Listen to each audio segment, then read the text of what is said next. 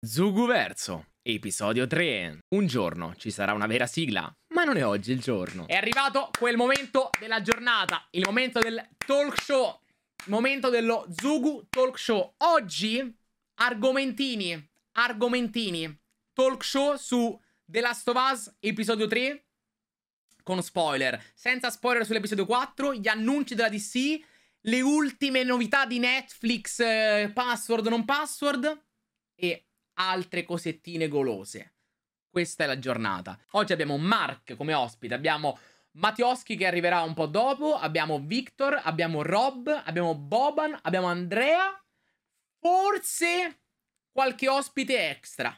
Ma è arrivato il primo ospite, il bellissimo, il lucente, il fantasmagorico, l'unico inimitabile, inarrestabile, infermabile, sbrilluccicoso di vita e di energia ogni volta che lo guardi negli occhi, è lui, il bellissimo Mark. Eccoci. Ciao Ma Mark. Troppo, troppo. Troppo? Anche perché erano Ti tutte sei sentito menzogne, emozionato? quindi, eh, Tutte menzogne. Ma che dici? No, no, no. Tutto verissimo, dalla prima all'ultima cosa. Cioè, Eh beh, ma allora ti amo. È l'unica soluzione dirti ti amo. dopo così tanto tempo finalmente me lo dici. Hai Oh, visto? che carino. Mi sono, mi sono liberato. Ti sei aperto. Mi sono aperto. Bel, Eh, già bel- era successo, bello, bello. però. Eh, quello è già successo. Buon Ciao, pomeriggio, ciao, Mark. beglioni, Come, bello. come va? Ciao, bellezza. Come tutto va? bene, tutto bene. Sono un pochino... eh, Un pochino? No, allora, perché questa settimana ho visto poca roba, ho fatto più che altro recuperi. Mhm. Quindi sono, tipo, anche quando mi chiederai il, il consiglio della settimana, non so che dirti. Perché ho fatto molti recuperi e quindi sono, sono un pochino... Sono un po', come si dice? Non mi viene la parola. Sono un pochino vuoto, sono un pochino po- con poca... Ti posso riempire, non ti preoccupare.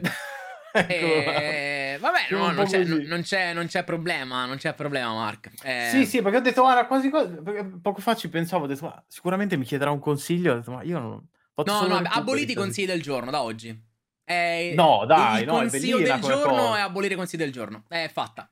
Finita. Co- Eh, no, non si eh, eh, scusa, come tocca. fanno i nostri amici che sono Tocca. No, vogliosi di finita. sapere? No, no, non, non- non ci sono più. No, Eh, dai, aboliti. ragazzi, è colpa mia. Eh, oh, È sì, colpa esatto. mia, ragazzi. Cioè, se la stella del mio cuore non ha un consiglio, i consigli non si fanno. Eh, quindi, No, se te non avrai un oggi. consiglio, no, no, se te non avrai un consiglio entro la fine della torno. giornata, no, no, no, non si può. Lo trovo allora. Cioè, se non c'è un tuo trovo. consiglio oggi, niente più consigli, ultimo talk show. Cioè, Addirittura chiudi no, proprio sì, show. finito. Primo Baracca e Burattini, puff, Eh, ragazzi, è pesante questo. si eh, butta bisogna- tutto. Bisogna trovare Senti qualcosa. la pressione. Eh, ho voglia, bisogna trovare qualcosa. Eh, Tocca. adesso, devo, adesso mi invento, apro Netflix e trovo una cosa. Interessante questa serie sul curling, dovreste guardarla tutti. Magari esiste davvero una serie sul curling. Immagino, oddio, in tutte le piattaforme è possibile non c'è una serie sul curling. Chissà. Ma poi non so se la guarderei. Eh. Perché non la creiamo anche noi? se- La finanziamo noi e la creiamo. Io e te che giochiamo a finanziamo curling. no. Dici che è bella da seguire, la- la guarderebbero? Non so. Noi la facciamo. Non so. Poi, Eh beh, giustamente nei progetti bisogna buttarsi, poi. esatto, Eh. se gli altri non la guardano non sapranno mai che si perdono.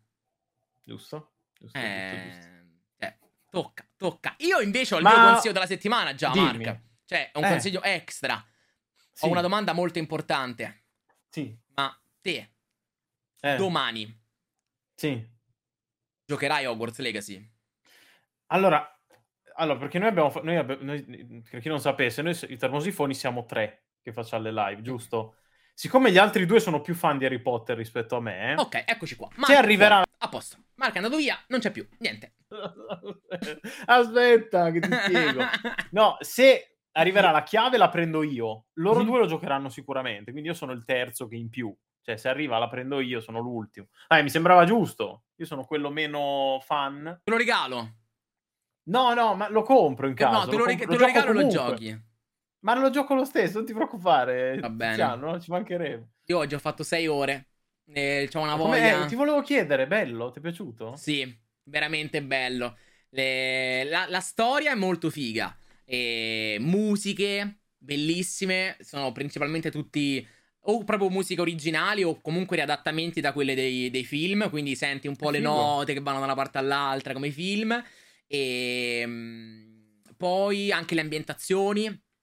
eh, molto belle, vedi tutta Hogwarts, eh, è, tutta Beh, esplorabile. Sembrava fatto bene anche le, le stanze, le cose, sembrava veramente bello. dai, Super fatto video. bene, ma appunto qualsiasi roba vedi, qualsiasi porta se c'è una porta, si può aprire e ci puoi entrare.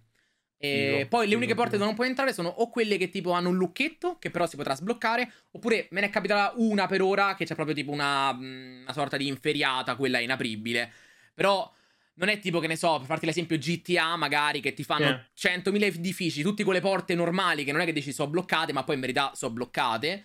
No, è tutto esplorabile Queste qua se questo. c'è una Eh, porta figo, che tu figo, vedi figo. come porta normale, la puoi aprire. Bello, bello. È bellissimo, ha infiniti Eh, luoghi ma ho visto dei, ha dei votoni comunque, cioè, a parte, gli hanno dato dei, cioè, nei difetti gli hanno messo cose che comunque è un peccato, tipo a livello tecnico hanno detto che di una generazione fa o comunque non è proprio al passo con i tempi con altri Secondo me, giochi. anche per il fatto che è un gioco ovviamente sempre mid-gen, no? Sia tra PS4 che Può essere. PS5. Deve quindi- girare su Switch, pure io non so come sarà possibile, boh, Esatto. vedremo.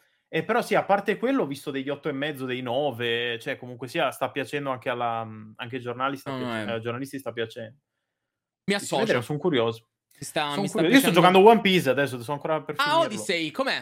Sì, e io... Ti stai preparando per allora, la bellissima serie TV di Netflix di cui abbiamo parlato la scorsa settimana e che non vedi l'ora di vedere, giusto? Sì, non è vero, però sì. Ok. No, eh, no, adesso s- semplicemente perché è un brand a cui sono affezionato e poi amo, amando i giochi a turni in generale, ma soprattutto i Dragon Quest e questo gioco strizzando più di un occhio a Dragon Quest, ho detto lo voglio giocare, sono a 30 ore quasi e devo dire che mi sta piacendo. Me lo aspettavo anche più banale, più facilotto, invece in alcuni punti ha da dire la sua. L'unica cosa, ripetono come al solito le saghe, basta, cioè rifanno fare le saghe storiche. Io ero contento finalmente che c'era una trama nuova, ti devono comunque infilare saghe storiche, farti rifare alla basta per l'ennesima volta, Water 7, che sono saghe bellissime. Ma perché però, penso insomma, che sia anche fatto magari per chi, per chi non sì, ha letto il manga o sì, visto sì, sì, sì, l'anime, no? Assolutamente. Ci sono dei riassuntoni che ti fanno capire comunque la trama principale di, di One Piece. Ok, immagino che sia tipo un pochettino come eh, Dragon Ball Z Kakarot. Non so se l'hai giocato Sì. quello. Sì, allora, meno, secondo me Kakarot era un pochino più dettagliato su alcune cose, qua vanno un po' più veloce. Ciao, ciao, Boban. ciao Boban. Ciao, Ciao ragazzi. Qua vanno un pochino bene? più veloce, però Un po' alto, Sì, sì. non so se ti vuoi abbassare te o ti abbasso io, è uguale. No, Ah, ok. Eccola qua. Eccoci qua. piccola- Eccoci qua. piccola Piccola gag. gag. Piccola gag. Sì. Perché ascolta e basta si è abbassato nella webcam. Eh, ci sta. Sì. Va bene. Vi voglio, vi voglio super divertiti. No, no, avevo Eh, già. certo, certo. mm, No, ma a- a- abbasso io un po' il microfono, dai. Sì, sì, sì. Va bene così? Prova, Guarda, se tu prova, avessi prova. preso la mano e avessi preso il microfono, l'avessi abbassato, sarebbe stata. Cioè, per me poteva No, finire qua la basta, giornata. eh. Basta, basta con le gag, basta, basta, basta, basta, me ne vado, basta. Dicevi, Mark? Un po' come. Non mi ricordo assolutamente. Ah, Ball dicevo, se- sì, che secondo me Kakarot è un po' più ehm, approfondito, cioè ti fa Mm. vedere un po' meglio la trama principale rispetto a One Piece che tanti pezzi li skippa, però... Eh sì, ma perché fa, eh, fa, fa Kakarot. Eccolo qua, lo vedo Eccoci informissima qua. comunque Oggi, Boban, oggi in questo- forma, sì, sì, ha Eh, preso i superpoteri di. Rob. È presente quei giorni in esatto, cui Rob non è ancora arrivato non è ancora Rob. arrivato Rob. ancora Secondo me Rob. oggi si trovano veramente molto bene, uno d'accordo con l'altro, eh. Potrebbe, No, potrebbe uscire fuori no. qualcosa di interessante.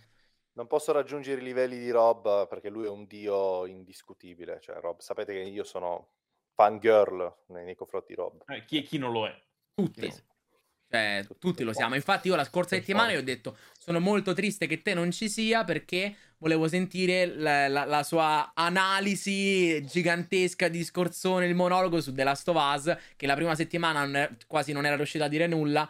E la scorsa settimana non c'era, quindi si recupererà quest'oggi. E oggi, oggi avrà le, le sue cose da dire sicuramente. Non E- ho visto il suo video, eh, ho visto che aveva uscito il video in cui parlava della terza puntata, ma non, non l'ho ancora visto. Ciao, Ma ciao. io non guardo Ciao, i, Victor. video di nessuno, cioè, questo- fai come me, non guardo i video di nessuno. No, in realtà li guardo, ma proprio certe volte li guardo troppo in ritardo, tipo mesi e mesi dopo, tipo. Ah, Io quelli che riesco volentieri li- li L'importante è non guardare quelle di Andrea Bellusci, che sono molto brutti. Per il Ma Anche resto- perché cosa vuoi che mi dia Andrea Bellucci come contenuto? Nel senso una certa... No, eh, Li vogliamo tutti benissimo. Sì, come, come si, vuole, si vuole bene come a, a quell'amico, quello un po' in Speciale. disparte, roba lì, Si, sì. si- eh, si vuole, si vuole bene come la scabbia, insomma, è una roba del... Ma Ora, se è Cristina Scabbia gli voglio benissimo, se invece è la malattia No, già vabbè. Stavo parlando... ah. Dick, tu hai giocato a Corse. Legacy questo pomeriggio, quindi? E quante ore? 4. 4, ok, io no, 6. però. Dici no? Co- no? Eh? No, no, no, no, c'ho, c'ho la mutanda che non contiene più l'erezione. Ah, me ah, roba- ottimo. Cristo santo. Cioè, io i primi 15 minuti li ho proprio sofferti quando... Vabbè, non voglio fare spoiler. Vabbè.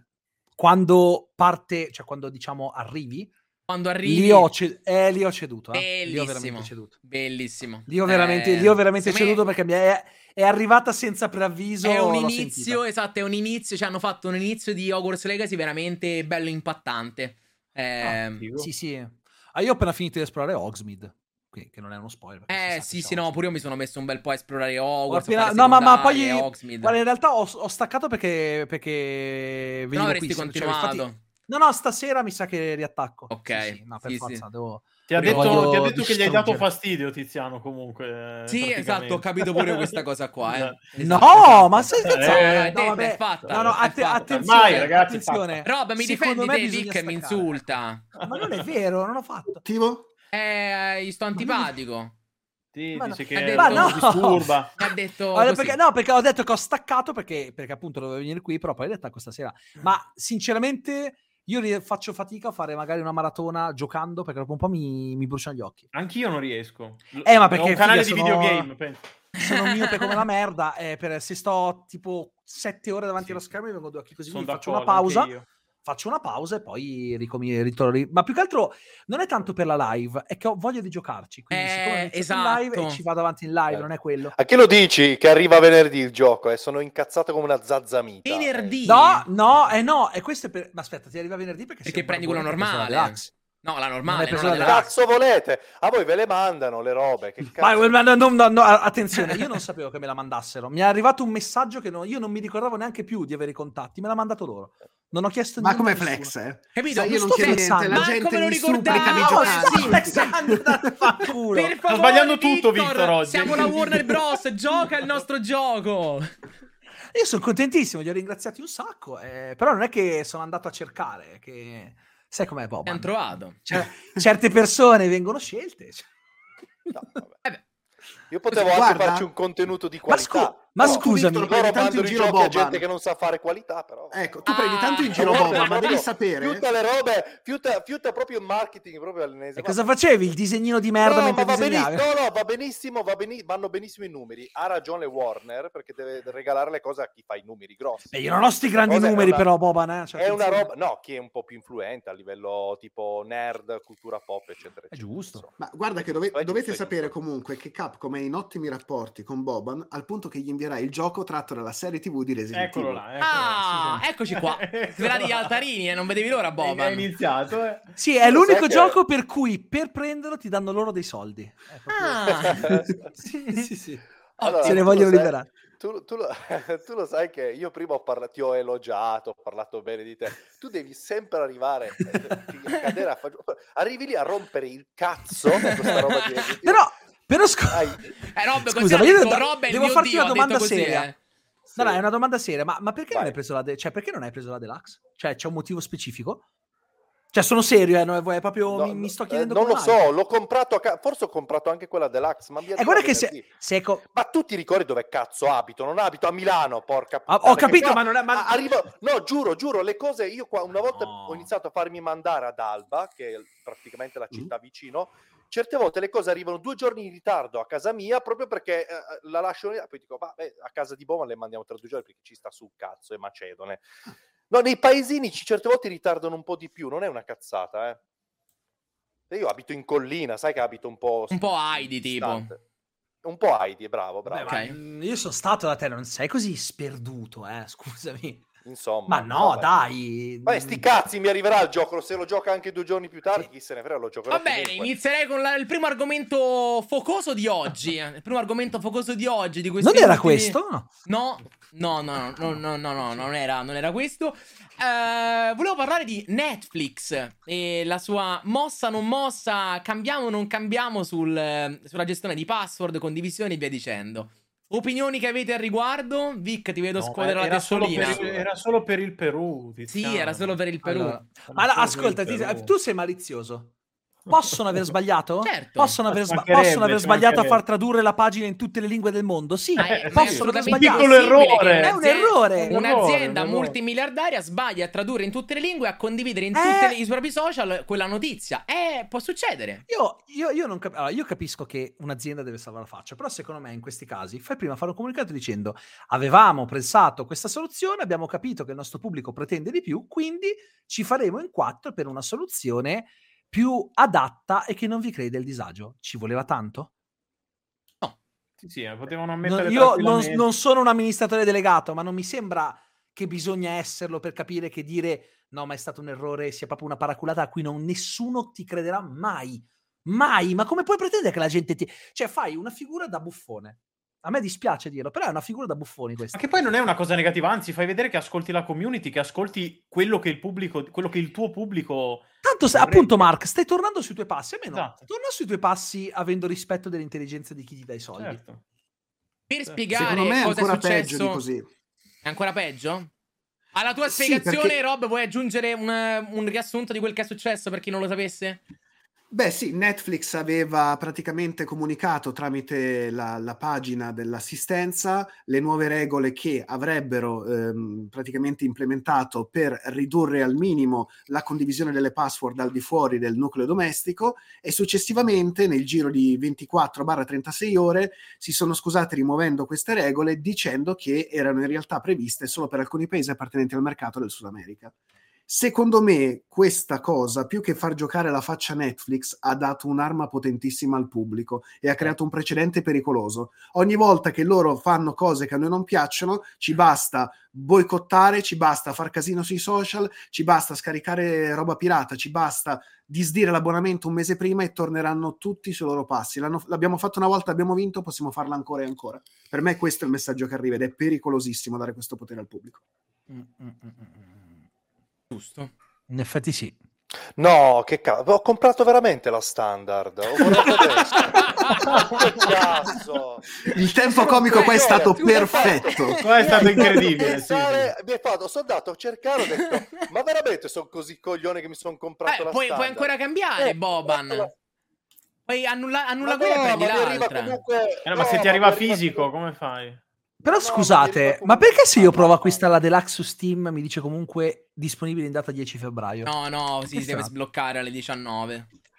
No, perché tecnicamente se compro adesso la, la- la Deluxe me, la dà, me lo dà il 9 per un giorno, cioè non spendo 99, cioè 20 euro in più per un Però gio- c'è il capite? Testral. Ci sono tutti i Ma vestiti sbatto oscuri. Ma sono bellini. C'è la maschera di Mangiamorte. Me ne frega un cazzo di questa robetta un po' da nero. Io voglio giocare il gioco, capito? Eh, però aspetterò un giorno in più, vabbè. sti cazzi. Vabbè, non è, non è grave, dai. No, comunque, sai qual è il problema? Il problema è che eh, le, le regole, allora, le regole sono un attimino strane, perché poi avevano fatto un altro casino loro. Cioè, eh, è la prima volta che mi è capitato, io mi sono affidato a delle testate serie, Wired, cioè, testate di tecno- te- tecnologia che comunque fanno il loro lavoro, lo fanno abbastanza bene, e avevano detto che praticamente le- loro ti tracciano l'indirizzo IP, ok, dei dispositivi. Quindi cosa fai? Loro dicono, eh, inizialmente avevano messo una regola che poi hanno tolto poche ore dopo, senza dire niente a nessuno, e le testate hanno diffuso... Ah, vabbè, eh, niente. Ciao, Eh, ciao, Abbiamo fatto Andrea. bene a insultarlo prima. Comunque. Vabbè, io direi che possiamo Ciao, andare via Andrea. così- Cioè, e rimane solo Andrea. Però il... Finalmente il una dis- live di qualità su questo canale, allora. Eh, ma sei arrivato tu, lo era prima. Eh, lo era poi- prima, infatti. Cioè... Eh, mm, mm, mm, se- se- Come stai, Andre? Mutato, tra l'altro, mi sa. eh? No, no, No, no, sta utilizzato. parlando. No, no, ci sono, bene, ci sono. bene. Ah, no, ok, perché ho visto che muoveva la bocca e non uscivano suoni, quindi... boh, strano. Ah. Eh, vabbè, stavo dicendo che È praticamente loro avevano messo talento. questa regola quel- per cui tu avevi i dispositivi tracciati, faceva fede la connessione wifi, l'indirizzo IP del titolare dell'account, quello che ha creato l'account. Cosa succedeva? Che inizialmente l'idea era che ogni volta che veniva rilevato un accesso sospetto, ovvero di gente che non fa parte del nucleo domestico, cioè devi vivere sotto lo stesso tetto e avere quell'indirizzo IP e quel wifi. Non è più un nucleo familiare, non è più se io sono figlio di Giovanni che ha Netflix ma non abito con lui perché sono, che so, fuori sede dall'università, per Netflix tu, anche se sei parente, devi farti un abbonamento tuo perché deve essere il nucleo domestico, devi vivere con È quelle come persone. fa Spotify Family, ad esempio. Loro ti mettono- mettere un indirizzo fisico e dovrebbe corrispondere a quello. Esatto, quindi ogni volta che veniva ri- rilevato un accesso sospetto, eh, c'era la questione del codice, cioè dovevi verificare l'accesso a Netflix con un codice inviato via mail al proprietario dell'account da inserire entro 15 minuti. Ma c'era anche questa cosa che tutti quelli che usavano l'account ogni 31 giorni dovevano loggarsi da quell'indirizzo IP, altrimenti non potevano usare Netflix finché non l'avessero fatto. Ok? Questa regola dei 31 giorni è stata rimossa poche ore dopo. E tutte le testate l'avevano riportate, quindi si è creata una confusione incredibile perché neanche loro si sono accorte che effettivamente questa regola l'hanno tolta subito, perché si sono accorti che era una roba forse un po' troppo strong e quindi è rimasta solo la regola del, del codice, Sì, però codice una- di verifica della mail. Una cosa, Matti, eh, il discorso è che eh, la, cosa più, la forza di Netflix è proprio quella di avere a disposizione una piattaforma anche portable. Non dico guardarlo sempre sul telefono, che è una cosa che io Lo so. per carità, Lo so. però va molto visto anche sull'iPad, in treno, eccetera, eccetera. Anche sul in giro computer, cioè ti porti indietro il computer, portatile, dietro il giro e non ti puoi guardare Netflix, tipo metti il caso No, no, puoi- Puoi guardartelo, devi solo verificare l'account. Se, sei il proprio- se tu hai il, il tuo abbonamento, se sei il proprietario. Ma no, Eh. il te- allora, in teoria il discorso è anche che allora, mol- l- questa cosa era aggirabile semplicemente o mettendo l'impostazione di inoltre automatico ad altri indirizzi da te scelti delle tue mail, oppure facevi una mail condivisa a cui tutti. tutti avevano gli accessi. Ti- Io ho pensato, ma siamo sicuri che funzioni questa cosa? Perché cioè, non ci hanno pensato. Il punto è, teoricamente eh, quest- hanno fatto il dietro front, però io adesso vi- lo faccio, vi metto in chat le regole Ah, no. No, quello dopo, dopo, quello non subito perché non mi sembrava il caso. No, avevo ancora però- parlato di sesso, volevo dire. Ah. Eh, lo so, hai ragione. Ma adesso quello pensi comunque, Mark, Ma- vedi? Mark, cioè, poi ma dici no, che eh, sono di io solito, qua. di solito c'è un Sì. topic. Mark pensa sempre a tre ma- cose: sesso, Toby Maguire e sesso Eccolo. con Toby Maguire. Eh, no, quello È una cosa incredibile. L'ultimo non me lo ricordo. Però... Però la cosa Eh, paradossale è che dici non così. abbiamo, parla- non abbiamo parlato di sesso. Cioè, nessuno No, ha parlato attenzione. di sesso. L'ho tirato fuori io. Andi- cioè, loro hanno fatto il dietro front. Loro hanno fatto il dietro front, però io adesso vi metto in, in chat le regole, il, il- il Netflix Help ufficiale di Netflix Italia. E le Mhm. regole ci sono. Però mi, mi hanno sospeso? Eh, Non sì, si possono la mettere in chat? condi- la- però sì, sì, Ah, l'ho preso cazzo. il, il coso, ok. Ah. Se no te lo metto nella chattina privata, non è un problema. È Questo qua. Bannato. Hai sentito, Ah. Mark? Ti ti ha detto che ha preso il coso. Vuoi ridere? No, no, no. Pensavo. Mi una calmata, chiedo scusa. Bellissimo. e sono rimaste più o meno le stesse cose. Cioè, comunque parlano del nucleo domestico in ogni caso. Ehm, Però Eh, specifichiamo una cosa, perché tanta gente ha sempre pensato che nucleo domestico e nucleo familiare fossero la stessa cosa, ma sin dal lancio di Netflix in Italia si è sempre solo parlato di nucleo domestico. Quindi non è che Netflix ha cambiato le regole. Netflix aveva delle regole e ha scelto, perché gli faceva chiaramente comodo all'epoca, non applicare queste regole. Legalmente parlando, quando tu accetti un contratto e le condizioni che nessuno legge e come South Park ci ha insegnato è sbagliatissimo fare, sostanzialmente noi siamo vincolati a dover rispettare quelle leggi, ma legalmente loro una volta stirato il regolamento, non sono obbligati a far valere le, le leggi che loro stessi hanno proposto. Perché all'epoca gli facevano comodo? Perché all'epoca i profili, non gli account, i profili abusivi erano dai 3 ai 4 milioni e mezzo. Oggi, nel 2023, i profili abusivi sono oltre 100 milioni. e solo nel Nord America 100 milioni, non in tutto il mondo. Sì, No, io sapevo in tutto il mondo, solo in Nord America. Fate conto che loro hanno, loro hanno 220 milioni di abbonati, ma gli utenti sono circa 700 milioni. Eh. Sì, Cioè, capito? Lo- lo- loro hanno saturato il mercato di abbonamenti che però non sono tutti pagati, cioè non sono tutti abbonamenti unici. Quindi Esatto. loro dicono perché non riusciamo ad andare oltre i 220 milioni? Perché ne hanno 700 milioni che, cioè, capito? Ci sono 500 milioni di utenti che condividono l'abbonamento. E paghiamo solo noi Però- del nord. E noi del No, nord. basta, no. Il cazzo. No, infatti, no, questa roba è assurda comunque. eh. Secondo me Netflix va... Io, io cerco anche di lavorare, cioè di, di immaginarmi eh, un pochino co- come l'imprenditore no? che, che- che opera in questo settore. È, è un po' anche paradossale sta cosa che ci sono 200 iscritti effettivi paganti e poi il resto è, è tantissima utenza che comunque non è pagante. Ovvio che sta un po' sul cazzo questa cosa qua, per, a- per l'amor della logica, eh. Se ci pensate, comunque, secondo me Netflix ha tutti i diritti per, per poter trovare una soluzione. Che poi questa soluzione che, che hanno pro, uh, proposto in, in, questo periodo sia un po' assurda e, un po' poco chiara e macchinosa, eccetera, questo è vero. Però, uh, secondo me, va fatta un po' di, un po di, un po di chiarezza.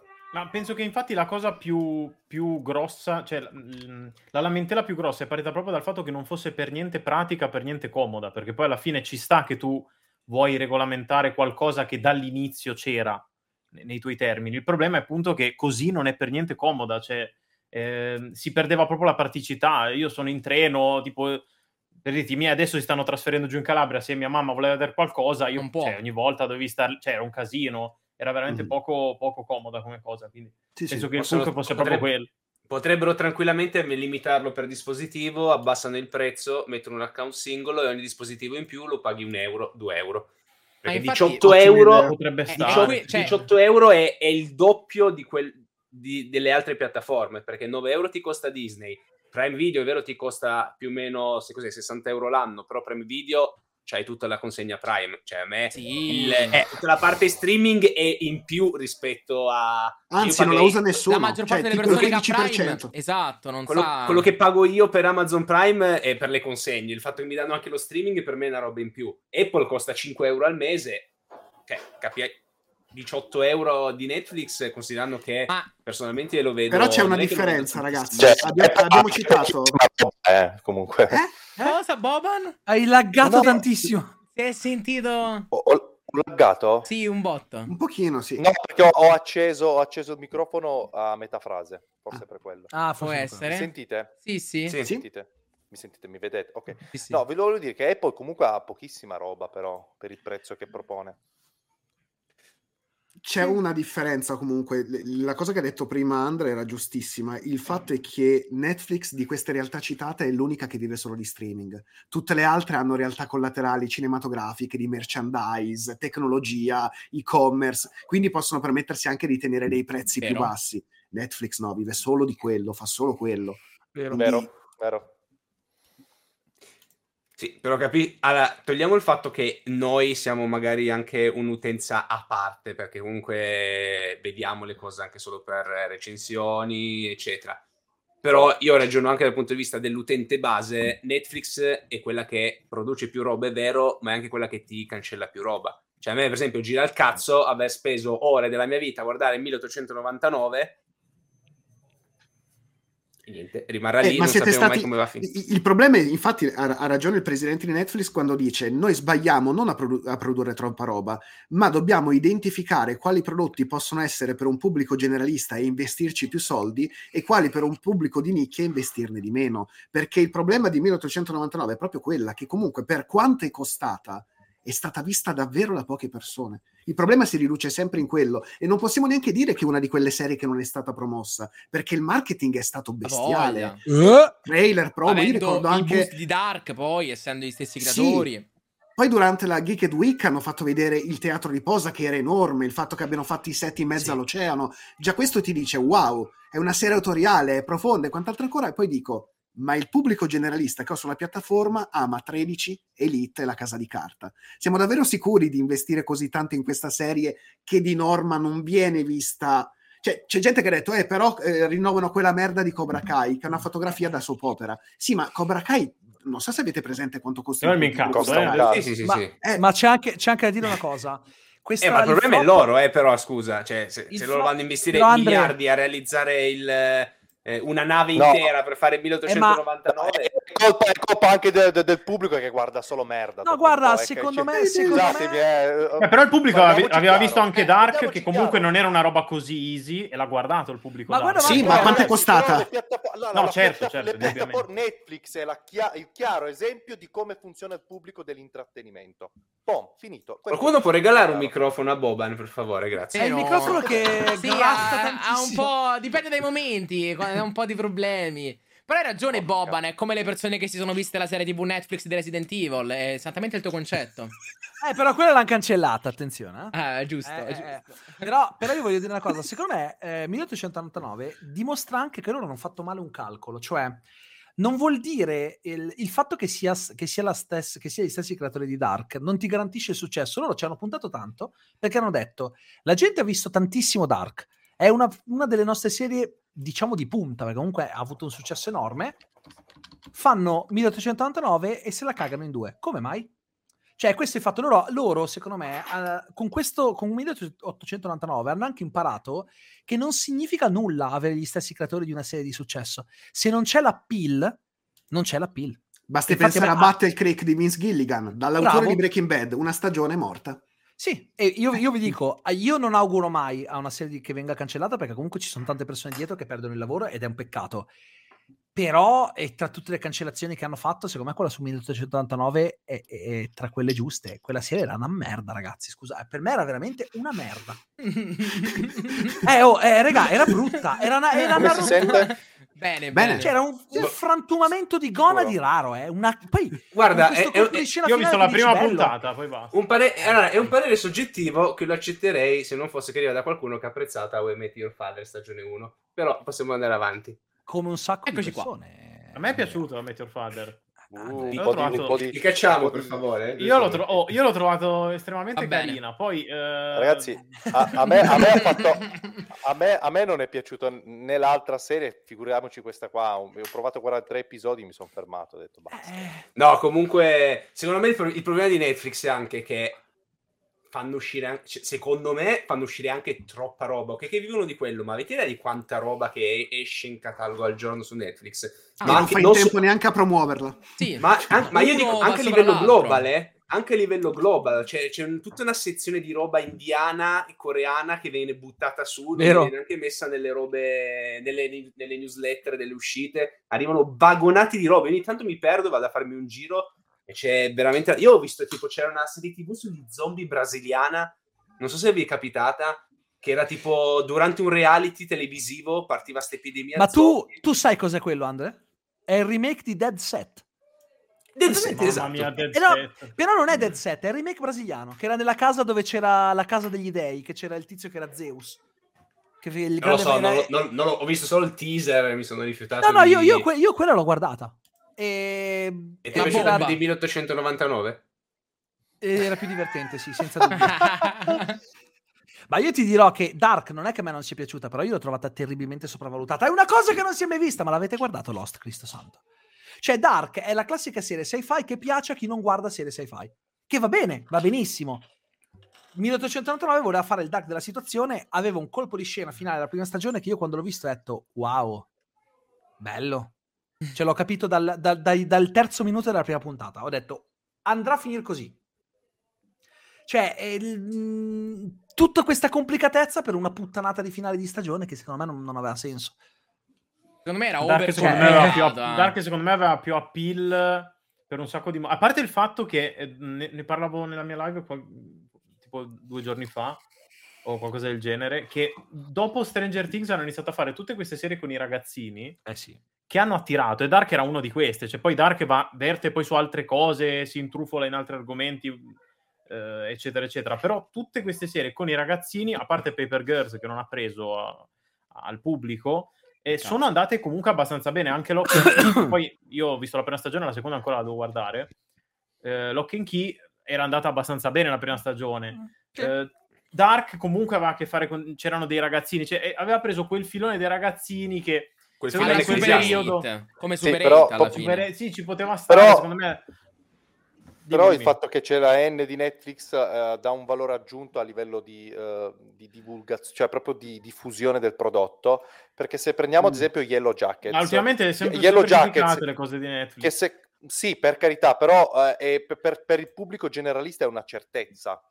Mm. Certezza mm. di No, non è una certezza di qualità, attenzione Rob, è un punto di riferimento. Ormai il pubblico generalista tende subito ad accendere Netflix per guardare qualcosa. È la prima piattaforma come sì, scelta. Quello sì, okay? è la più quello voglio dire, non vero, come, sì, sì. Non come quello qualità. sicuramente. Ma se prendiamo ad esempio uh, serie che, tratti, che comunque hanno come protagonisti dei ragazzini, cioè Yellow Jackets si mangia tutte le stagioni di, di, di Stranger Things, solo la prima stagione, eh secondo me, a mio parere, se la mangia. E non è una serie, ovviamente, Netflix e non è stata così chiacchierata come... ehm, Perché come non ha avuto promozione, non ha avuto Non ha, avuto, marketing. non ha avuto marketing. Ecco, la forza di Netflix è che quando vuole il marketing... In Italia, però, perché in. America, scusa, in Italia, perché io l'ho scoperta per caso Yellow Jacket in Italia, in America mi sembra che In Europa generale, abbastanza. secondo me, non è andata tanto bene. Poi magari in America è andata. No, come, come tante altre serie. Guarda, ad esempio, Yellowstone in America è una, è una delle più viste. E in, Ita- in Però Italia, magari è anche, è anche una questione, guarda e te, basta. di, di disponibilità sulle solo io. piattaforme, perché sia Yellowstone che Yellow Jackets sono di, di Paramount Plus, no? Sì. Quindi... Yellow All'epoca Jacket però Now. Yellow Jackets era su Now, no? Era su Now. Esatto. Io l'ho Sì, vista lì, infatti. ok. Entrambe. Però adesso pa- verranno, finché hanno i diritti starà, starà su Now, eccetera, eccetera.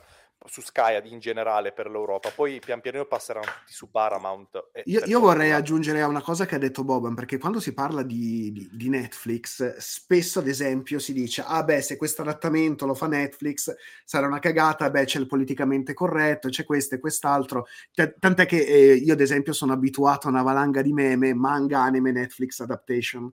Ehm, io ogni volta che vado su un canale di qualcuno devo ripetere questa cosa perché è, è una cosa più forte di me, devo assolutamente farla. Siccome ormai la mia community lo sa a memoria, la dico anche altrove. Quando la gente non si fida di Netflix, dovrebbe capire che Netflix non ha degli studios. Netflix si limita a produrre e a staccare assegni. Tutte le case di produzione che lavorano per Netflix sono case di produzione che lavorano per Disney, per Universal, per Sony, per Paramount, eccetera, eccetera. Quindi nel momento stesso in cui tu non ti fidi di Netflix, non dovresti fidarti di nessuno studio, comprese anche, che ne so, Disney Plus, HBO Max, anche perché tante di queste case fanno questo. Netflix dà una cosa in più. È un budget che stila per il prodotto e in più ti dà questo budget opzionale che ti dice per noi sono, sono importanti le minoranze e le altre rappresentanze per quanto riguarda ehm, la community LGBT, la disabilità e quant'altro ancora. Se tu decidi di inserire a tua discrezione questi elementi, sappi che avrai un bonus sul, sul budget. Se decidi di non farlo perché è a discrezione tua, non c'è problema, il budget principale rimane quello e tu fai il tuo prodotto. Quindi, che cos'è che sbaglia Netflix più degli altri? Netflix fa una cosa che non fa nessun altro studios, lascia totale libertà creativa agli autori. Ci sono alcuni autori che sono capaci di andare a briglia sciolta e ci sono altri autori che invece necessitano di una guida, di qualcuno che gli metta dei limiti anche in termini di produzione, in termini di, di, di SEO, di quant'altro che gli si dice guarda tu sei capace, puoi fare quello che vuoi, tu sei meno capace, quindi lascia che qualcuno ti aiuti e ti guidi. Secondo me avere libertà delle volte permette di fare delle cose incredibili, altre volte non averla è un handicap. Anche il signor Scorsese eh, ha detto apertamente, parlando di The Irishman, eh, ho potuto fare tutto quello che volevo. A me The Irishman è piaciuto, però alcune cose, se fossi stato un produttore, magari le avrei limitato, avrei cambiato qualcosina. Si vede che se fosse stato al cinema questo film qua e non avesse goduto di una eh, trasmissione in streaming, non avrebbe mai avuto questa durata, non avrebbe avuto determinate lungaggini, tante cose non ci sarebbero state ed è Martin Scorsese. Quindi, Eh. per carità, secondo me ogni tanto è bene stare attenti a come si faccia cosa, però da qui a dire che tutto ciò che fa Netflix deve essere per forza merda mi dà un po' fastidio, soprattutto perché questa frase esce sempre quando si parla Ah, del blocco della condivisione della password o dell'aumento No. dei prezzi. Tanto ormai Guarda. Netflix fa solo merda, tanto vero. ormai non c'è niente da guardare, ma solo quando saltano fuori questi argomenti. Viceversa, No. tutti abbonati. Io non dico queste robe qualunquiste, io ho che detto dici? No, no, semplicemente te. che eh, il pubblico, eh, se certe volte del- dei prodotti vengono cancellati e certe cose vanno avanti perché il pubblico guarda questa roba, oh ragazzi, Ma è vero. cioè, è normale, non è che ho, de- ho detto una, la cosa più banale al Tredici. mondo, eh. Guarda 13, la prima stagione adattava tutto il libro, non c'era bisogno di altre tre stagioni, ma è stata vista così tanto che hanno detto facciamone ancora.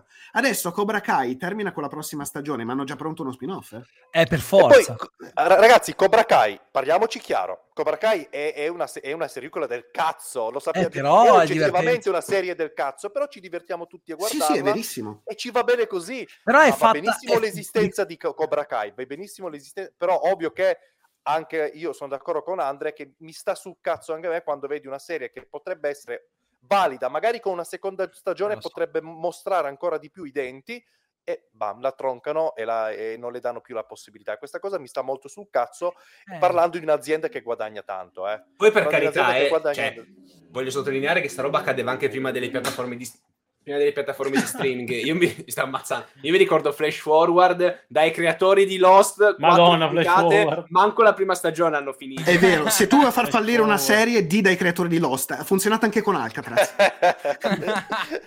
Qualcuno, No, qualcuno di voi si, pers- qualcuno di voi si ricorda Terranova? Terranova. Oh, Terranova, Sì, quello sì. dove tornavano in con una Steven. Lang. Quello che la andava- marca, la marca Mamma di che dove vanno sempre dove vanno Una sempre stagione. No, aspetta, Terranova è la, mar- la classica marca di, di abbigliamento dove ci vanno sempre i rumeni e i macedoni. No, Dove- quello- no, no, no. Eh, cos'è? Parlo di me- io Oh, e ho preso una felpa due settimane fa da Terranova. e mi Non spiace, sono di hai, hai Macedone. qualcosa di macedone o di No, Calelle non in sono, ma figurati. No, no, no. Però, però, sai cosa? Mm, Il fatto è che a me dà molto fastidio, come ha detto anche Rob, quando si dice che Netflix ha un catalogo di merda, perché obiettivamente Anche è la, Terranova. pia- è la piattaforma. No, no, Terranova non lo so, non ci vado perché boh, non, ci sono non c'è dalle mie parti. Però il discorso è: ehm, mi dà fastidio perché non è obiettivamente vero. Anzi, anzi eh, Disney Plus, eh, Prime Video, ehm, tutte le altre sono piattaforme valide a modo loro, sicuramente. La mia preferita rimane Prime Video perché la, mh, trovo più roba magari di qualità per i film, ok? Però il punto è che nessun'altra piattaforma ti dà la varietà di contenuti, e parlo di varietà proprio di contenuti Mm. per tutti. C'è contenuto per l'adulto, il contenuto per eh, il ragazzino, il contenuto per il bambino, il contenuto per le persone della nostra età. Cioè, ha veramente una... E poi è una piattaforma che ha reso anche mainstream qualcosa che prima non lo era, cioè i documentari. La gente su Netflix si scoppia un sacco di documentari. Ieri l'ho scritto in un video, in un commento, e qualcuno ha detto: Eh, allora Michael Moore è lui che li ha resi mainstream. No, Michael Moore ha reso mainstream i suoi documentari. Ma non è che, non è che, Michael, non è che stronzata, eh. Michael Moore ha fatto, non è che Michael Moore ha fatto i documentari da lì ha creato una wave in cui tutti andavano a scoppiarsi i documentari al cinema. Assolutamente no. I suoi documentari sono andati bene, ma se ne uscivano altri la gente raramente li guardava. E ne escono pochi di documentari al cinema perché non sono poi così mainstream. Netflix ha reso mainstream i documentari, che siano film o che siano serie. È uscito quello di su Pamela Anderson, è tipo in Molto top bello. 10 è- ed è un documentario. Ok che c'è Pamela Sì. Anderson, però è un documentario. La gente, se legge la parola documentario, gli vengono le bolle di solito. E se Netflix ha Pamela reso- Anderson gli ve- No, scusa. Gli vengono le bolle non dove pensi tu. Però capito? Eh, due, due, due grosse bolle. Eh, il punto però è, è proprio questo, che Netflix è una piattaforma con una potenza incredibile e la gente dice, eh, ma non c'è niente da guardare. Com'è possibile? Ma come No. cazzo è possibile che davvero nel catalogo non trovi niente da guardare? E sono frasi fatte che poi non corrispondono quasi mai alla realtà. Perché, e poi soprattutto, ma se davvero Netflix fa così schifo, ma allora perché eri abbonato fino al momento in cui ti ha detto che vuole interrompere la condivisione? Se fa costava 50 euro l'anno e se interrompono ti va a costare 200. Eh, ho, ho- ho ca- ho capi- ho capito, però capisci che 50, cioè, tu, e tu spendi 50 euro l'anno per una cosa che fa Eh, schifo. perché magari se spendo 50 euro, magari qualcosa vedo ogni tanto. Se ne devo spendere 200, io, allora... io, io sono convinto di, io sono convinto di una cosa. Eh, quando senti le persone che dicono, "Eh, ma tipo 17 euro al mese sono troppi. Allora, no, ripeto, questo discorso lo sto facendo in questi giorni. Non è che è per fare i conti in tasca alle persone, ma è una questione di logica. Se tu davvero dici, io non mi posso permettere 17 euro di Netflix, vuol dire che Netflix è il tuo ultimo problema.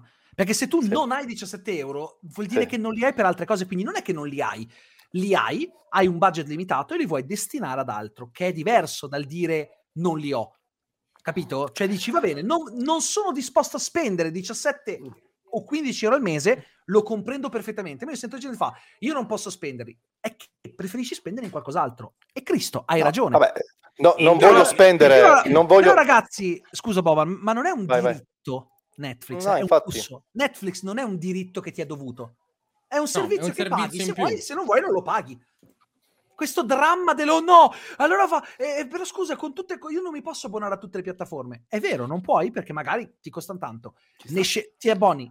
Già se ti abboni a Netflix hai la maggior parte delle cose di cui parlano tutti Sì. tieni solo Netflix, disdici l'altro, oppure togli Netflix e ti fai Apple TV Plus, Paramount Plus, che è una piattaforma estremamente valida che è sul mercato da poco, costa un cazzo, costa tipo 4,99€, non ti costa Sì. niente perché ti costa tipo boh, una, un tip 50 euro l'anno, una roba del genere, poco più 8, 60 euro l'anno.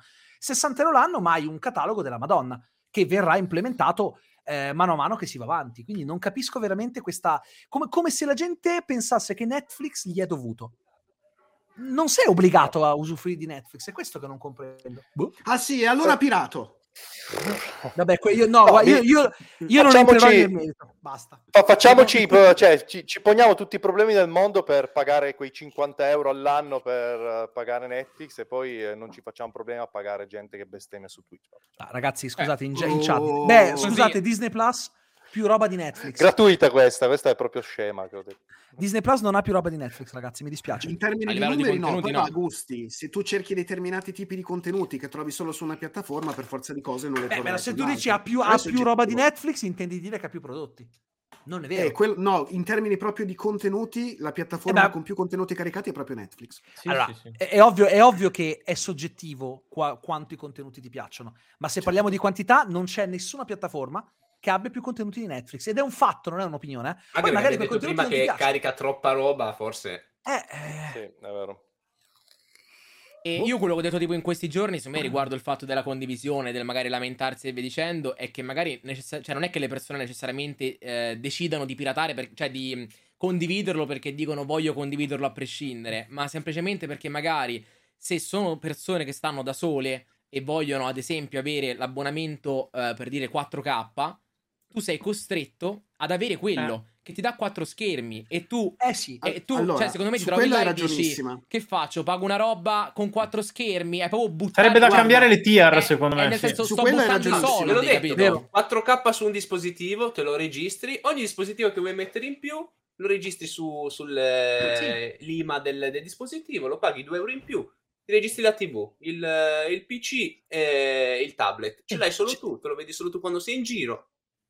C'è un motivo se il 4K è ancora nel premium. A me sta cosa ha sconvolto, ma tipo meno del 10% a livello globale utilizza il 4K e la quasi totalità delle persone nel mondo, eh, non dico noi o la gente in chat, ma la quasi totalità delle persone nel mondo utilizza ancora i dispositivi HD ready. Quindi a 720. Sì, a Sì. me sta cosa ha sconvolto, però è così. Sì. Ma come? Però Boh. ci sarebbe anche una cosa che stanno sperimentando, ragazzi, che secondo me andrebbe a risolvere questo problema delle condivisioni. Cioè, vuoi condividere sul tuo account, Paghi il aggiungi un 25% profilo, in più. paghi e, e la- e le persone che lo condividono con te pagano qualco- ovviamente nel totale arriverai a pagare un po' di più rispetto a prima, ma non troppo, sempre una cifra sostenibile. Se facessero questo, secondo me avrebbero risolto il problema. Però Sì, sì, Loro guadagnano, le persone non si lamentano troppo e si è a posto. Però comunque, Vic, se tu dovessi pagare ehm, quello da 18 euro, facciamo che è 20 euro, quello da 20 euro con 4 abbonamenti, ok?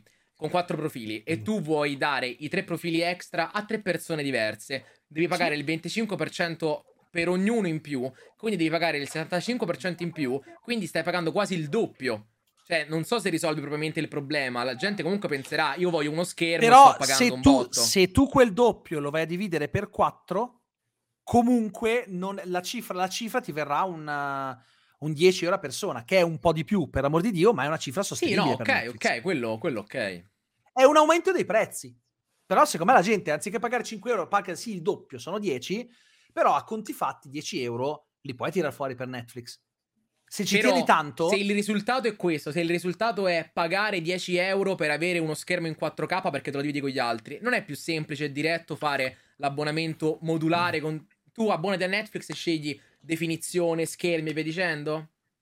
se fanno una cosa del genere ti fanno comunque un aumento dei prezzi quindi va a. Cioè, una cosa del genere non te la fanno gratis non, cioè secondo me non, non esci un aumento dei prezzi c'è per No, forza mm, è brutto è brutto allora, il punto è Netflix può fare il cazzo che vuole col suo servizio Assolutamente le sì. persone, le persone hanno, hanno quello che si chiama potere di acquisto non ti diamo più i soldi e vedi che Netflix qualcosa lo fa come è successo adesso Netflix cercherà probabilmente perché loro non si fermano, eh? cioè in futuro proveranno una soluzione, ma per il momento devono rivedere, anche perché qualcuno suggerisce che il problema potesse essere la questione della- del, del tracciamento dei dispositivi, che in teoria nell'Unione Europea non si potrebbe fare. Per la privacy. Teoricamente vai a violare la privacy, quindi forse è anche per quello che l'hanno fatto. Il Eh, però nel indietro. momento in cui fai, cioè, non so bene loro cosa intendono, però per dire, quando ti fanno, quando su qualche social, cioè su qualche piattaforma c'è un accesso con il tuo account, di solito ti arriva un'email che ti dice c'è stato un accesso da questo IP. Non è che ti dice l'indirizzo di casa, però ti dice magari da Milano e via dicendo. Eh, però in teoria non... eh, Mm. Oh, Non so. Non saprei dirti, io sapevo...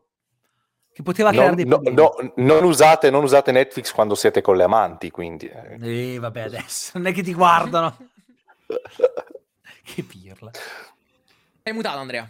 Sei mutato, Andrea. Le tue cazzate. che- Ogni volta che devi dire una cazzata, ti muti e fai bene. Bravo. Prometti che l'account l'email ce l'ha tua moglie e le arriva il messaggio che Eh. hai dato un accesso Eh, da, da Macedonia. Cosa ci fai in. Macedonia? Beh, beh, effettivamente avete, che avete scoperto come ha fatto Shakira capire del tradimento. Eh, Ah, per in me- è andata così, è andata. Ma no, no, no, semplicemente sapeva che suo marito non mangiava la marmellata e a casa sua il barattolo di marmellata di giorno in giorno si svuotava. Non è una Ma che battuta. cazzo c'entra No, è vero. Netflix? Ma davvero? Sì, sì, no, è vera sta storia, è vero. Ma secondo me era anche un po' Ma paranoica. pensa un po'. così, Ma fissata. non era successo anche tipo in una videochiamata ha ragione che a essere paranoica però, eh. Eh, beh, sì che c'aveva ragione, poverina. Ma poverina. Va bene, Io- io- prossimo- Lasciamo perdere se no. Povera. Ma povera un cazzo, vabbè. Ma si è beccata le corna, poverina. Vabbè. Prossimo grande argomento del giorno, il futuro della DC, presentato da Mm. James Gunn e... Oddio, c'ho un dubbio sul nome. Peter Safran. Peter Esatto, Safran, sì. proprio lui, il mio grande amico. E hanno presentato un totale di 1, 2, 3, 4, 5, 6, 7, 8, 9, 10 progetti tra film e serie tv. Ehm, che ne pensate? O volete fare un listone e li ripercorriamo tutti così? Facciamola Mm. breve su sta parte. Facciamola breve. Va bene. No, Così, Parliamo di robe interessanti come The Last of Us. Va bene. Allora, che, No, sto che- scherzando, se volete parlare parlate, però io... Era per dire che è una cosa che mi ha un po' fatto cascare le palle. la presentazione. Però, Perché. Boban spiega? Ma, lo- ma in realtà non lo so, perché forse perché eh, eh, da, da parte sono molto, molto positivo perché c'è James Gunn. E allora siamo, questo è un discorso che va- l'abbiamo detto, stradetto. Dall'altra parte sembra sempre un po' una voglia di tentare, ritentare, è come una relazione ormai finita, no? Per tornare alla relazione, come se Piquet e Shakira tentassero di nuovo Eccolo qua di nuovo. tornare. no, scherzando, fissato, eh? relazione- Do- no, no, eh, è come se eh, veramente fosse una relazione tra lo spettatore e la DC, dove tentare ancora di riprovare. Magari ci riescono, per carità, però proprio la presentazione mi, mi sapu- mi sapeva proprio di qualcosa di già visto, anche se non l'abbiamo visto. Cioè, ah, adesso vedete che, oh, questa volta ci, ci siamo, eh, questa volta siamo, siamo stati bravi, eh, ma ci abbiamo anche James Gunn, eh, però questa volta ci abbiamo veramente, vi faremo venire cazzo duro, poi alla fine secondo me non, tutta questa presentazione non è servito a niente, vediamo poi i risultati eh, più avanti. L'unica pos- cosa positiva è che c'è James Gunn, eh, l'unica, eh. ma Eh, una persona non può cambiare tutto, ecco, non è che James Gunn si può far sdoppiare oppure si può clonare e abbiamo mille James Gunn che dirigono 5-6 film contemporaneamente. C'è James Gunn, sta, fa il CEO, sta Anche perché lui è lì nelle controlla. vesti di scrittore e produttore. Allo stato attuale non sa Eh. se avrà tempo anche di E, e- dirigere. e James Gunn ha dimostrato che in passato non è che è sempre stato bravo a scrivere le cose. Ci sono alcune No, cose. beh, che più che altro a me ha dato, cioè, eh, concordo, eh, perché mh, quando mh, parlavamo di- degli annunci, eccetera, ero convinto che ci fossero delle sorprese, diciamo, e sì, ci sono stati dei- delle cose tipo l'Authority, insomma, hanno tirato fuori una roba particolare, però poi hanno preso Swamp Things, che fondamentalmente non è andata bene la serie TV, proviamolo a film. Di nuovo Superman, di nuovo Batman, cioè non c'è stato quella cosa che mi ha fatto... Beh, Superman e Batman, mh, diciamo, ce li si poteva aspettare perché per la DC serviva Mhm, Superman e. Batman per un nuovo inizio, Certo. però diciamo per le altre cose mi aspettavo un, un qualcosa di un po' più particolare, un po' più che mi s- solleticasse un po' di più. Eh, per quanto poi mi piaccia Swamp Things a livello, a livello fumettistico, mi piace molto a me Swamp Things. eh, mi aspettavo qualcosa anche su Freccia Verde, io, ma questo è un altro discorso, sono cose mie. Ehm, cioè, mi aspettavo qualcosa di particolare. Ci sono le lanterne, che anche lì doveva essere un progetto diverso, poi l'hanno cambiato, quindi è stato un annuncio per raddrizzare il tiro più che farmi vedere cose nuove. Cioè, hanno detto, ok, raddrizziamo il tiro su alcuni di questi, questi poi gli attori vecchi che potrebbero, come no, rinnovare in base alla loro, alla Mm. loro voglia. È una cosa strana, cioè, se tu vai a resettare un qualcosa con Flash, è strano che poi mi dici, ma se vogliono possono rimanere. Ma Beh, questo il progetto qual dire è allora? Cioè- Mark, questa cosa te la devono dire perché nel 2023 tutti i film che stanno uscendo sono del precedente universo e sono dei binari morti. Se tu dici rifacciamo tutto, la gente in sala quest'anno non ci va e Warner ha quasi 70 miliardi di debiti. Devono intortarti un pochino. Poi metti che Flash è veramente il, uno dei più bei cinecomic che abbia mai visto, come ha detto James Gunn, e a questo punto può effettivamente dare margine a qualcos'altro. Non te la senti di buttarlo via. Io capisco Però che lo fai solo abbia... per quello. Fondamentalmente lo fai Sì, solo ed ma- esclusivamente per quello, perché non ha senso in un nuovo progetto a dire se vogliono possono rimanere, perché vuol dire che il progetto poi non è così tanto delineato se mi dici se vogliono possono rimanere. Vuol dire che ancora non hai ben idea, ben chiaro il, ruolo che Mm. vuoi dare a quel personaggio lì. In realtà, lì. secondo me, il progetto è delineato, ma adesso, dato che, ripeto, i quattro film che devono uscire quest'anno sono quattro film che hanno già girato e che sono antecedenti proprio alla, alla fusione con, con Discovery, non possono danneggiare questi prodotti perché in totale gli sono venuti a costare quasi un miliardo di dollari. E quindi, siccome hanno bisogno di rientrare dei soldi, ora come ora ti hanno detto, innanzitutto hanno messo le cose in chiaro, è la prima parte del capitolo 1, non è neanche tutto il primo capitolo. E in secondo luogo ti hanno detto, sì, beh, questi film resettano, però qualcuno potrebbe avere ancora un'importanza, questo film si svolge prima, quest'altro film e quest'altra serie arrive- che arriveranno poi si collegheranno tra quello che c'era prima e quello che c'era adesso. Non possono da una parte giocarsi i fan di questi personaggi, i fan dello Snyderverse che ancora ci sperano e dopo questi annunci equivochi, equivoci continuano a sperarci Che e dall'altra Netflix, bisogno No. anche no? No.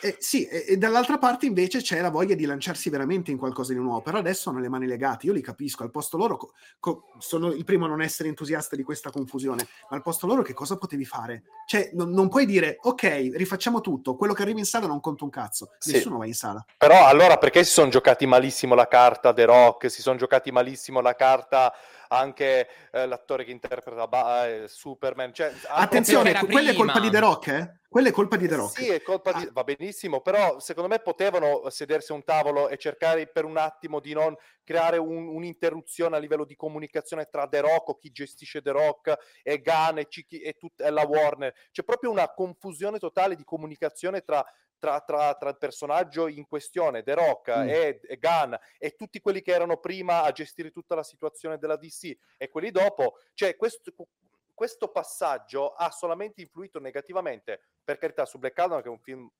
mediocre abbastanza, non è, non è il massimo, però non è così brutto come tanti altri film della DC. Cioè, non è peggio tanto co- quanto Wonder Woman, non è peggio rispetto ad altri Il- film che ho visto Il della problema, della DC. Boban, è che Black Adam è costato quanto Black Panther, ma ha incassato uno sputo.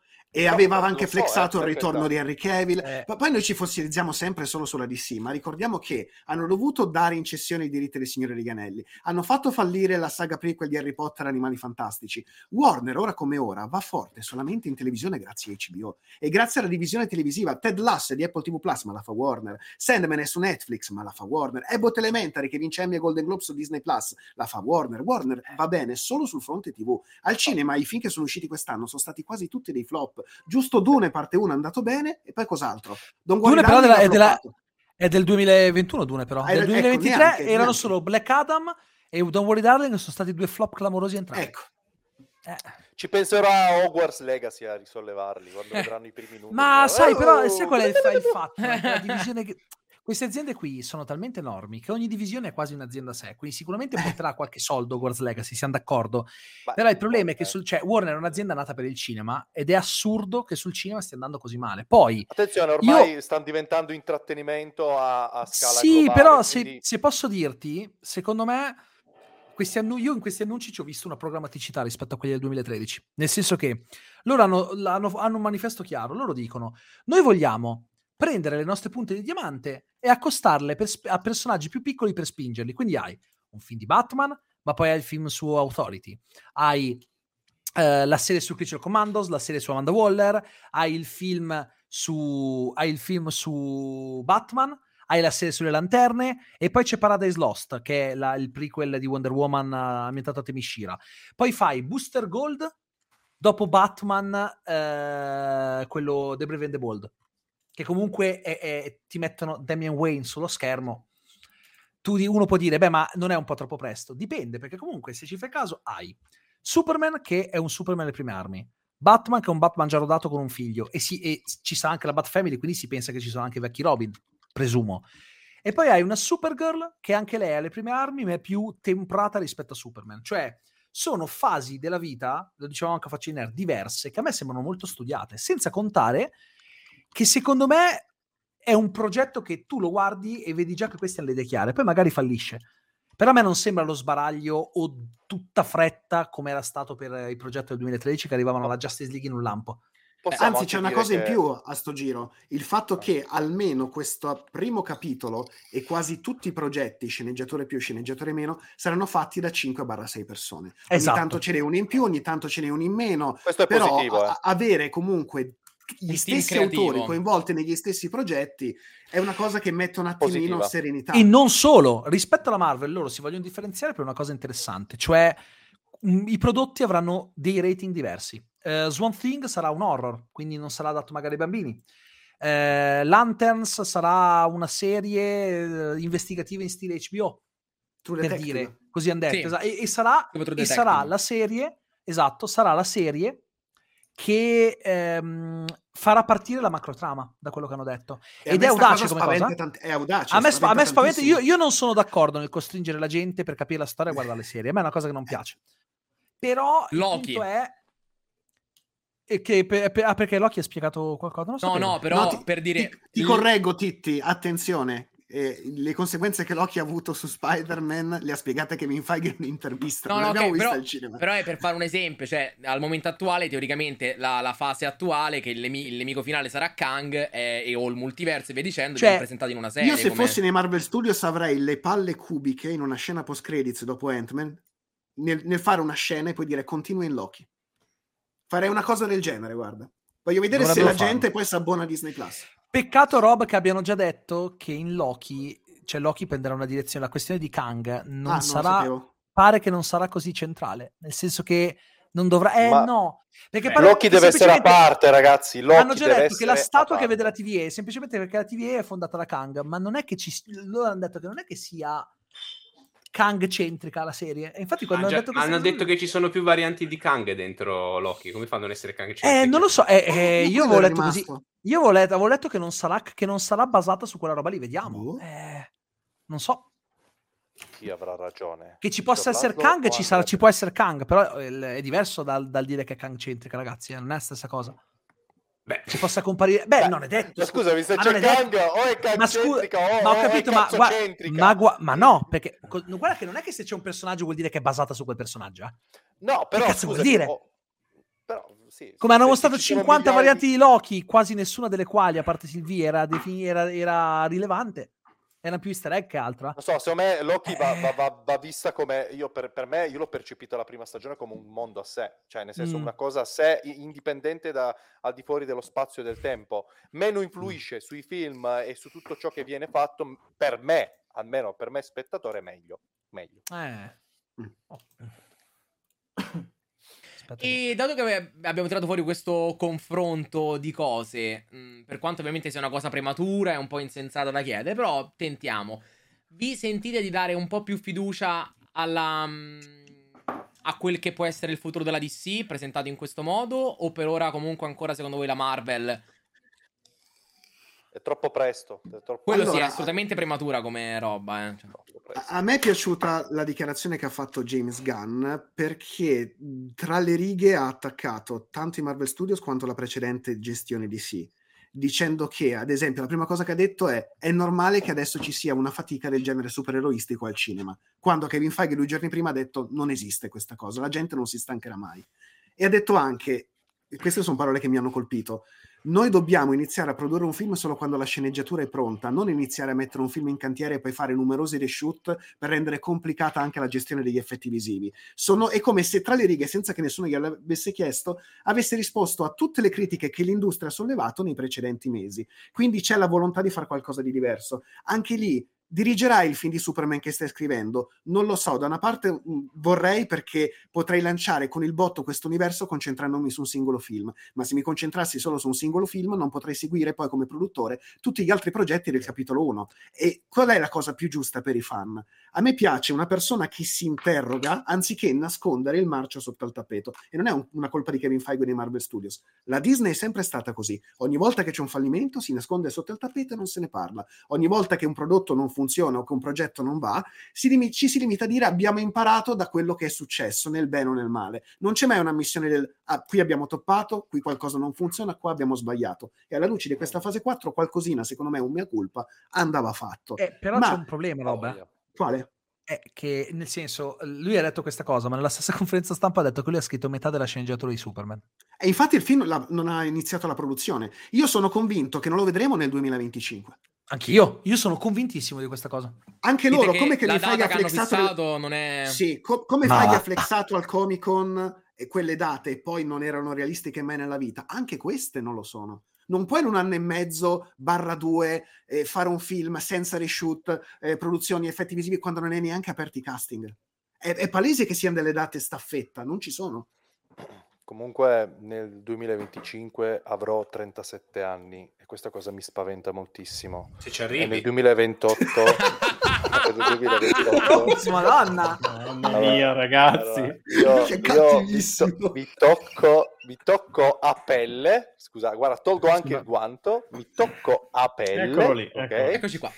Perché non si sa Ma mai. perché hai, hai il classico guanto che mettono le persone che non hanno tipo due dita presente? Eh, perché quello lì, no, come Tommy. Yommi, come Tommy, no, per, per- per quando disegno E sulla quando tavoletta, disegna. Ah, ok, sono pensato. perché il sudore non vada, vabbè, queste robe. Ah, giusto, giusto, giusto. Ah, Anche sì, per sì. masturbarmi, se volevi saperlo. sì, per- Ah, sì, Ottimo. sì. Comodo. Sì, sì, Ne prendo sì, 10. Perché, perché non devo, perché ho un'aderenza molto più sull'asta, capito? Una Ah, roba... pensa- pensavo che con queste tre ti tenevi il cazzo e le altre due... No! Tiziano, potevo aspettare, si sarebbe parlato di sesso, Sì, l'ho fatto eccoci prima. qua, eh, esatto, eccoci qua. Ah. E mm, rimanendo nel tema di sì, che, eh, che pensate invece della gestione degli Elseworld? Che al momento attuale dovrebbero essere quelli di Joker, di Batman, e poi ci sono anche le serie TV al momento attuale che per ora sono Teen Titans Go, Harley Quinn, Superman e Lois e i Gotham Knights. E inoltre, Secondo me ho- fa- Che, che è giusto che rimangano in Elseworld. Io ho ricevuto No, no, commenti di gente che assolutamente sì. Beh, ma perché non hanno messo quel Batman allora dentro? Perché Oh. non aveva già senso andare ad unire quel Joker e quel Batman ed è giusto che rimangano a parte e finiscono il loro ciclo a parte. Quindi per me hanno fatto strabene a lasciarli, a lasciarli separati, non poi si possono- dentro. tenersi una porta aperta anche per un possibile evento crossover. Metti caso che non lo vorranno mai fare, poi, però Sì. è comunque un'idea avere un mondo, una terra che tu volendo, un po' come hanno fatto con l'Arrowverse, poi lì in- infilandoci dentro qualsiasi cosa, perché vabbè, comunque un altro tipo di prodotto, però è bene che ci sia magari anche una terra che lasci lì perché chissà, magari un giorno se vuoi fare se hai un'idea di un crossover, di un di, di un qualcosa del genere, hai comunque quella terra lì che puoi usare a tuo favore, anche per andare ad aggiustare magari parti di trama che possono sfuggirti, che capita spesso che, soprattutto quando ci sono di mezzo multiversi o cose del genere, che magari vanno a toppare in alcuni punti, se hai una terra di ripiego, tra virgolette, o comunque qualcosa che puoi usare per aiutarti nel toppare degli errori, secondo me è bene che lo facciano. Non che deve essere una scusa per scrivere poi male determinate cose, però diciamo che se ce l'hai, hai un piano B, hai un qualcosa su cui appoggiarti in caso dovesse andare male qualcosa. Tanto io ve lo ripeto qua, Secret Wars servirà a far tornare Iron Man e anche un possibile Capitan America. Può darsi, Perché secondo me, non mi, mi sembra che l'avevo fatto già qua sto discorso. Sì, mi sa di sì. La cosa di cui si sono resi conto è che non possono stare senza gli eroi principali, molto banalmente. Quindi Eh. sarà un altro attore, sarà quello che volete, ma Iron Man in qualche maniera e Cap ce li devono ricacciare dentro. Però attenzione, Ah, Iron in teoria Man alla- c'è poi, però... Attenzione, Sì, Iron Man però è- per, qua- è- per quanto è- a me piace assieme come Cap, anche Non dal punto di vista c'è un sacco di roba figa, però sul pubblico per ora, per ora ha fatto cacà. Ma che poi secondo me tornerà vediamo, proprio vediamo adesso con Capitan America Eh, ah, 4 come Ra- andrà. ra- ragazzi, ma Scusami, ma Iron Man è un rischio. Eh, eh, se non sono gli stessi attori, che cazzo lo Non gliene frega un cazzo nessuno. La gente Man? non Cioè, vuole quegli eroi. No, ma infatti secondo me vuole- tornerà vogliono Chris Evans come. Captain America. Beh, Chris me Evans, torna Chris secondo me- Evans. Sì, Secondo me è fattibile però Chris Evans. Ro- Robert Downey Jr. dubito, cioè già a 60 anni che... To- oh, Attualmente si è completamente dissociato da- da- da- dai Marvel Studios, però eh, vedremo. Beh, anche Tobey Maguire si era dissociato da Spider-Man. ma Maguire Adesso mi piacerebbe tornare a indossare la tutina mentre si asciuga tipo le lacrime con i soldi. A Tobey Maguire c'è da dire che ha avuto un altro tipo di carriera, un po' per colpa sua, un po' non per colpa sua. Cioè, Robert Eh, ecco, parlaci, Marco. Eh, infatti, No, senti, no, no, ma no, come no, sei, no, no, non voglio- sei, arrabbiato quando parla di Toby? No, come mai? Cioè, questo c'è subito è scattato No, proprio. no, però diciamo che Robert Downey Jr. è- si è allontanato dai Marvel Studios perché aveva tanti progetti in cui mh, voleva, fare, co- voleva farcela per i fatti suoi. Bob invece non valeva un cazzo di Twitter, lui perché non è, andato, non è andato benissimo questo lavoro. Attenzione, lui ha no. capito infatti che anziché recitare preferisce produrre. Cioè, d- dopo il, il suo ruolo come Iron Man, quasi tutti i ruoli che ha avuto sono stati dei flop. Adesso c'è Oppenheimer, che si spera gli vada bene, ma dato che c'è dietro Nolan, secondo me bene ci andrà.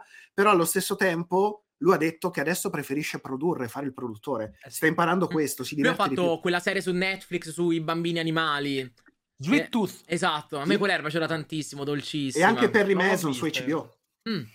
E sono andate Dipende- entrambe molto bene. Dipende Esatto. anche. Io non, io non sono così dell'idea che in Oppenheimer avrà sto ruolo immenso. Eh. No, anche secondo Sì, me. sono d'accordo. No, per- per- no, penso intendesse più che non farà parte di un progetto fallimentare, cioè nel senso, non, Eh, sì, essendo un sì, film sì, di Nolan, eh, di Nolan, Eh, non- allora, Anche poteva- grandi a- Potevo fare la comparsa in No Way amici, Home e dire, raga, ho fatto un film di successo da Sì, beh, sì. miliardo." Tecnic- tecnicamente il film è di successo anche se tu non hai fatto niente per renderlo tale, magari, però.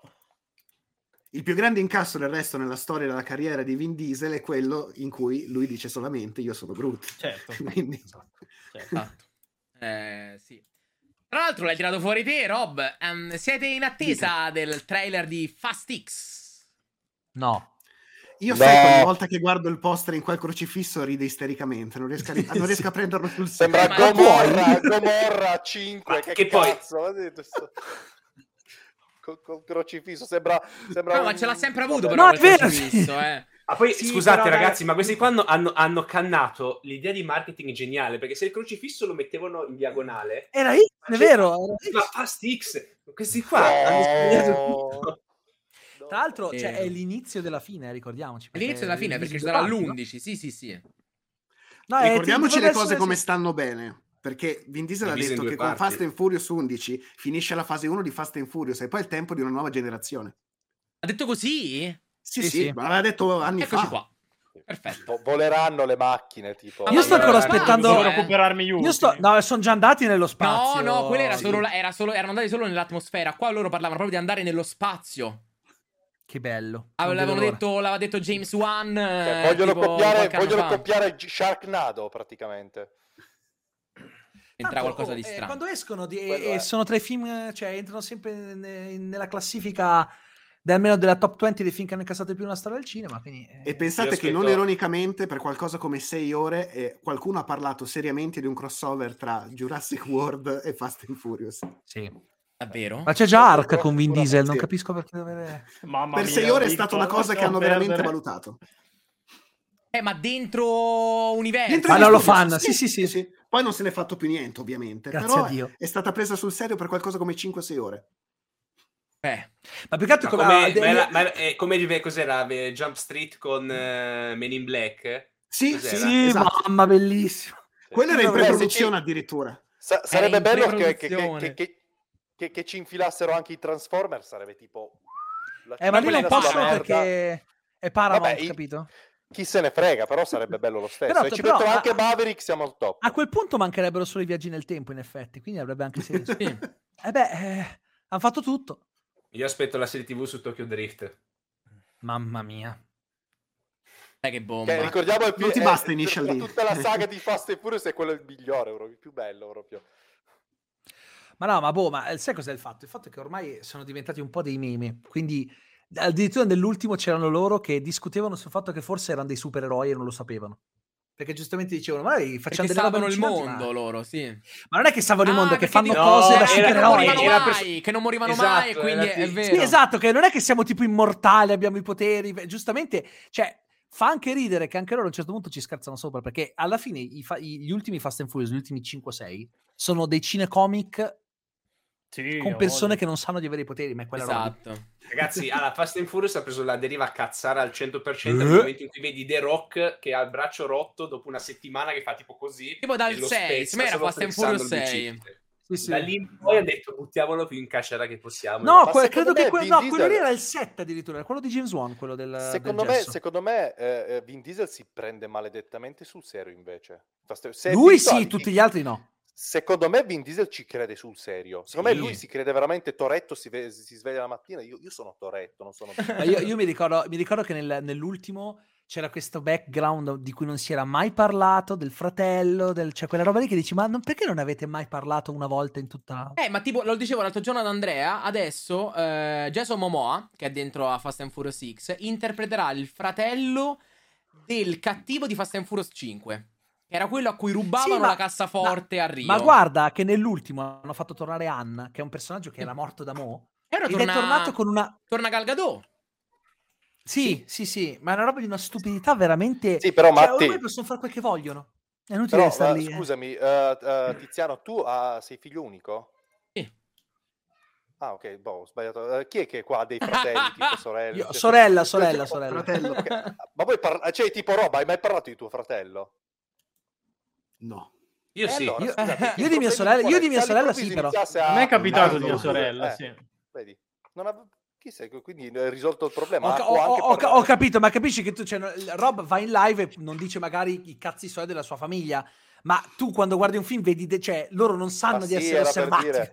So. Però è divertente il fatto che io, all'unica persona che è figlio unico, ho beccato proprio beccato Tiziano. Eh, oh. O Eh, magari è un fratello ma non te ne vuole parlare. È Anche vero, è vero. sì. E poi lo svela. alla Fatti i fine, cazzi tuoi, dico. Esatto, live. ci sarà il plot twist finale. plot twist finale. Plot twist finale, esatto. Prossimo argomentone di quest'oggi, The Last of Us. Oh, madonna. The Last of Us, possiamo come al solito parlare con spoiler dell'episodio 3, senza spoiler dell'episodio 4 che è uscito oggi. Non so quanti ve l'abbiano già visto, io non l'ho ancora visto. Vic l'ha visto, Rob l'ha visto. Ricordiamo che Eh. l'episodio 5 non va in onda domenica perché c'è il Super Bowl, ma va in onda venerdì. È curiosa questa cosa perché il Super Bowl lo temono, mentre gli Oscar- Oscar no. Sarebbero gli, gli Oscar dovrebbero avere paura di The Last of Us. Eh, Esatto. è, questa, è questa la cosa. Io avrei fatto il Super Bowl al giorno degli Oscar, tipo, sarebbe stato no, Vero. no. Sarebbe stato perfetto. Io farei cominciare Rob, che non ci siamo persi nelle scorse settimane. Ah, ok. Eh, vabbè, a me la serie sta vuoi. Sì, piacendo. sì, vai, vai. Sta piacendo assolutamente tantissimo. Ehm, da giocatore ci sono delle scene che ho trovato comunque emotive, anche se sapevo già che cosa sarebbe accaduto. E ci sono stati momenti in cui non avrei neanche voluto giocare il gioco per godermele di più.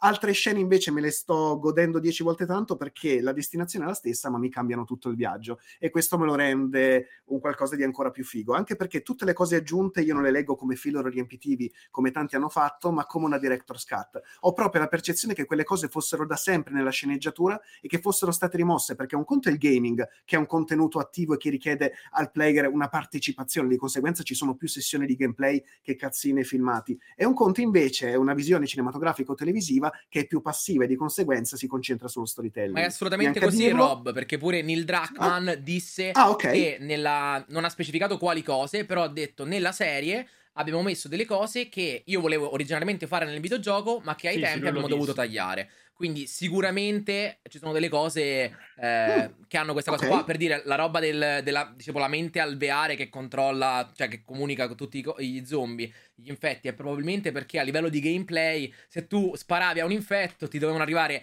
orda- orde di, di infetti e diventava boh, un gioco Days di Gone ammazza, diventava. e diventava Days Gone, uccidi 10.000 zombie, quindi andava un po' a rompere secondo me il gameplay che è della Last of Us, quindi penso, Esatto. immagino che quella sia una delle cose che hanno fatto fuori e qua hanno detto vabbè, rende perché qua invece il gameplay di andare in giro e ammazzare ogni volta uno zombetto Mhm. nell'angolino è un po' così, vai.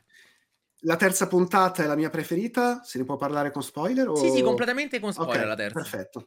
È la mia preferita perché sostanzialmente mi ha completamente colto impreparato.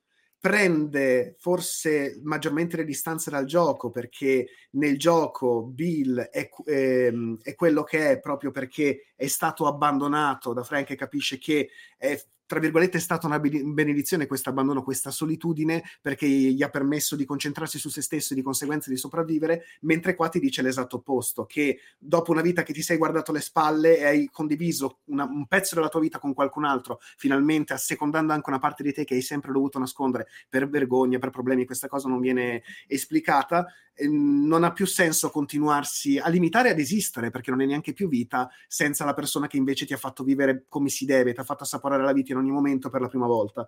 Ho apprezzato anche il fatto che fosse culturalmente importante e impattante, perché siamo abituati a vedere storyline gay in televisione, ma sempre solo con ragazzini o con manzi, vedere degli uomini comuni di una certa età, con una fisicità comune, eh, persone che si vergognassero di, di, baciarsi, che si vergognassero anche solo di mostrare il proprio corpo e l'hanno mostrato senza volgarità, con una tenerezza e una delicatezza incredibili, con molta intelligenza. Per alcune persone sembra che la cosa sia decollata troppo velocemente, per quanto mi riguarda io l'ho ricollegato alla solitudine, al bisogno finalmente di avere un contatto fisico, eh, di potersi mettere a nudo senza vergognarsi, perché sono bastate davvero poche cose. Ciao Mattia, pochissimi Ciao. stratagemmi da un punto di vista narrativo, da un punto di vista musicale eh, per far funzionare le cose.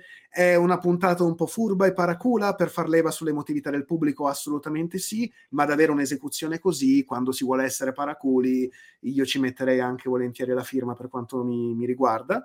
Eh, posso capire che ad alcuni abbia infastidito anche perché l'azione è stata messa in stand-by eh, ed era la prima volta che effettivamente proprio per quello che era successo nel secondo episodio, la coppia di protagonisti aveva la possibilità di passare del tempo da soli, di poter essere finalmente esplorata, perché a, al di là dei trailer e dei poster e dei, dei banner nella campagna marketing, il pubblico che veniva a digiuno dal videogame non aveva mai avuto modo di vedere Joel ed Ellie da soli eh, a tutti quelli che comunque sono rimasti delusi dalla puntata della scorsa settimana, penso che verrà dato tutto quello che aspettavano in quella di questa.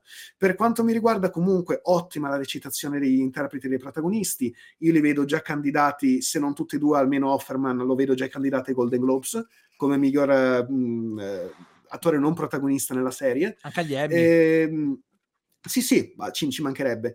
Mi è piaciuto il fatto che si siano presi del tempo per far respirare meglio alcune scene.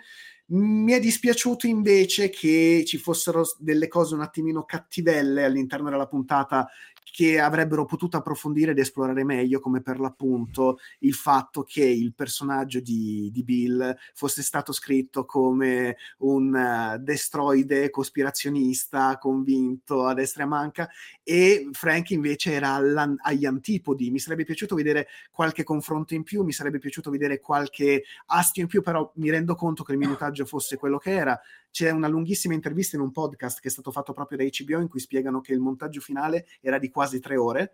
Sperano di poterlo rilasciare all'interno dell'edizione un video e io sarei curioso perché tanti, degli, tanti aspetti della loro relazione non sono stati potuti esplorare per via dello scarso screen time.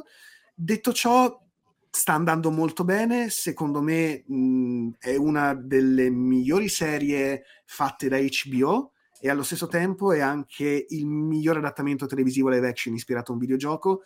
È no. vero che potrebbe diventare lo standard per tutti gli altri progetti che arrivano poi, però secondo me devono imparare a fare una cosa, non tanto a dare la qualità HBO, perché è vero che il team creativo è HBO, ma io ho scoperto un'altra cosa che mi sfuggiva, che lo show è stato completamente sovvenzionato da PlayStation Studios e la CGI è stata completamente curata non da HBO, quindi non dallo stesso team che ha fatto House of the Dragon, Game of Thrones, Watchmen, ma proprio PlayStation e le location sono splendide. È proprio quindi... una clausola del PlayStation Studios? Esattamente. Tutte, quindi, tutte, non importa la piattaforma, ma loro vogliono il controllo del progetto. Il contro- ecco, io questa cosa non la sapevo, mi è piaciuta tantissimo questo sodalizio. Spero che sia esso un film, una serie animata, una serie live action, da qui in avanti capiscano che sia indispensabile implementare nel team creativo qualcuno che ha lavorato al gioco. Perché lo ripeto, la grande differenza tra videogame e eh, adattamento live action animato sta proprio passare dalla partecipazione attiva del player, che è parte delle vicende, alla partecipazione passiva in quanto spettatore. Dato che creare un gioco ti implica approcciarti allo storytelling in un determinato modo, alla regia, al montaggio, e serve qualcuno che ti guidi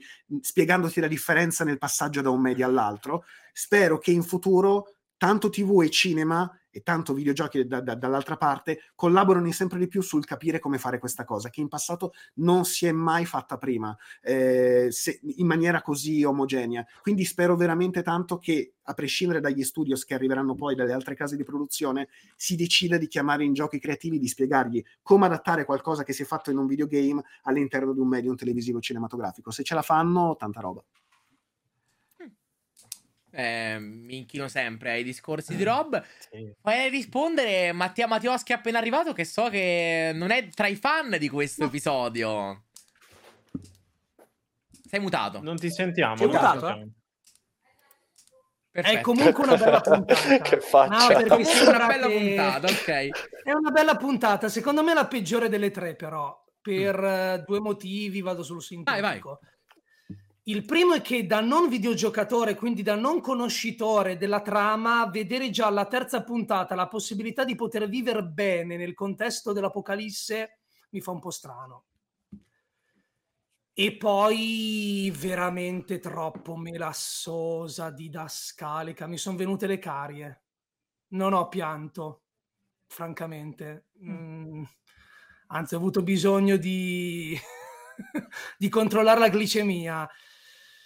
Preferisco storie più visive che verbali, preferisco una regia che si concentri sui dettagli e non sui dialoghi. L'innamoramento tra i due l'ho trovato troppo frettoloso e poco credibile. La mia scena preferita è quella delle fragole perché paradossalmente un momento molto intimo eh, dove in un dialogo credibile capisci tante cose, capisci che stanno collaborando, che quel piccolo orticello per loro simboleggia la crescita del loro rapporto, anche il tentativo di tornare a una civiltà. La quarta non l'ho vista, eh, sto parlando delle prime Sì, sì, no, ehm, sto leggendo la chat. Eh, però boh, un, po', un po' strano, ripeto, alla terza puntata di una serie post-apocalittica che finora era stata molto cruenta. Nella prima puntata muore un bambino, lo ammazzano per evitare il rischio dell'infezione. Ma forse è fatto apposta, eh, Mattia, se ci pensi. Eh, però mi è un po'... cioè per mio No, ho gusto capito la lettura, non è ho troppo capito- sensato. Fanno comunque vedere, fanno sottointendono che comunque sono state dirlo. fucilate una mamma e un bambino assieme in questa Sì, puntata. sì, ma eh. questi Sì, due sì. comunque hanno passato vent'anni magnifici. Magnifici. Sì. Hanno Sì. avuto una nottata negativa con l'assalto dei banditi e quello che si è preso un proiettile. In vent'anni hanno avuto quella nottata lì. Per quanto ci è stato mostrato, perché poi Certo. tanti mi hanno detto, "Eh, ma dovevano farteli vedere gli altri attacchi. Vedere no, suggerirli sì. Ci sono Però da una frase... c'è il montaggio, c'è la regia, c'è il cinema o la serialità in questo caso. Non ho bisogno di vedere 20 attacchi. Se loro mi parlano e mi dicono, cavolo, anche ieri sera però le difese stanno crollando, da un momento all'altro potrebbero penetrare, dobbiamo contattare Joel. Sì, sì, dopo lo facciamo. A posto. Non c'è nulla di tutto questo. È una storia sicuramente bella, ma raccontata in un modo che ho trovato un po' stucchevole. La sento equiparare i primi dieci minuti di app. Nei primi dieci minuti di app non c'è un dialogo neanche a pagarlo e finisce male, ragazzi. Loro hanno un sogno che non riescono a portare a termine e lui rimane da solo con lei morta. Qui c'è la morte in sottofondo, ma muoiono felici e insieme. E qual è il problema? In un, in un- in un mondo, in un problema? mondo di merda.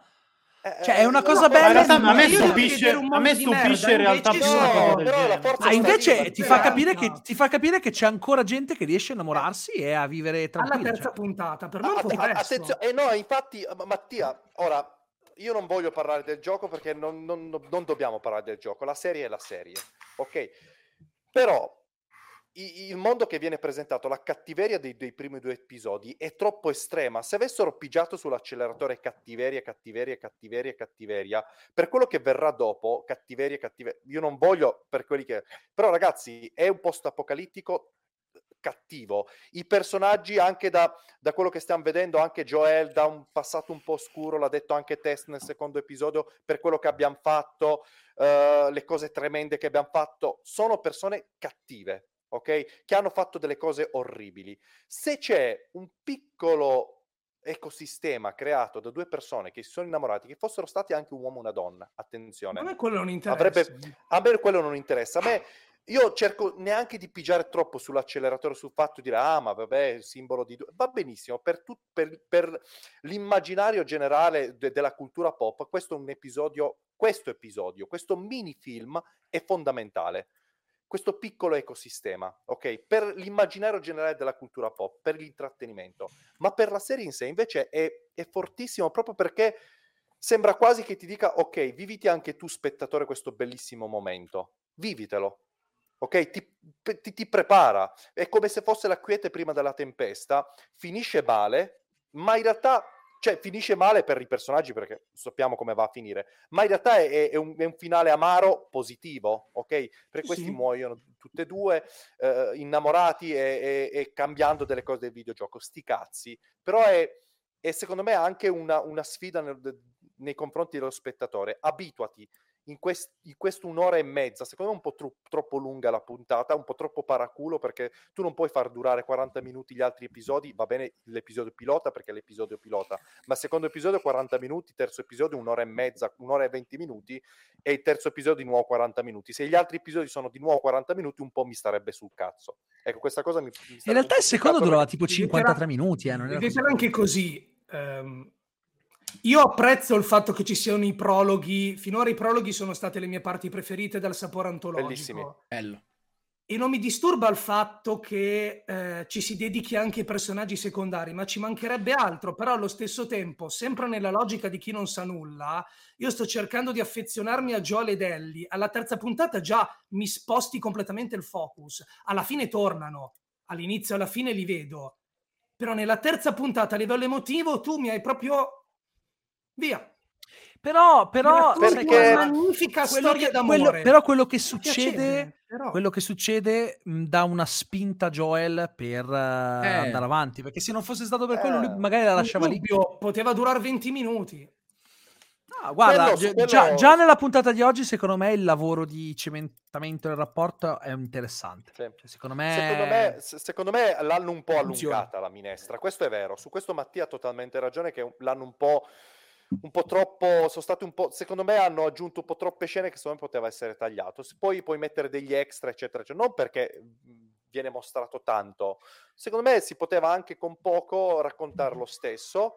Va benissimo la scena, io sono super orgoglioso del fatto che finalmente degli uomini pelosi eh, si, si- si- si possono amoreggiare come se io Mattioschi in questo momento amoreggiassimo perché siamo due uomini pelosi facciamolo. virili e, e- e- però questa cosa l'ho apprezzata tantissimo però c'è molto c'è, c'è troppo anda- eh, pestare su sta cosa. Secondo me andava anche diciamo r- no- non per forza mettere più scene di Joel e Ellie per carità. Però secondo me potevi, potevi un pochino chiuderla meglio senza allungare troppo. Però secondo me l'episodio è fondamentale per anche per, i- per- la serie, perché secondo me questo piccolo ecosistema che si sono creati, secondo me rassicura un po' lo spettatore. Per tutto ciò, tutto ciò che c'è stato prima e per tutto ciò che verrà Io non dopo. volevo essere rassicurato.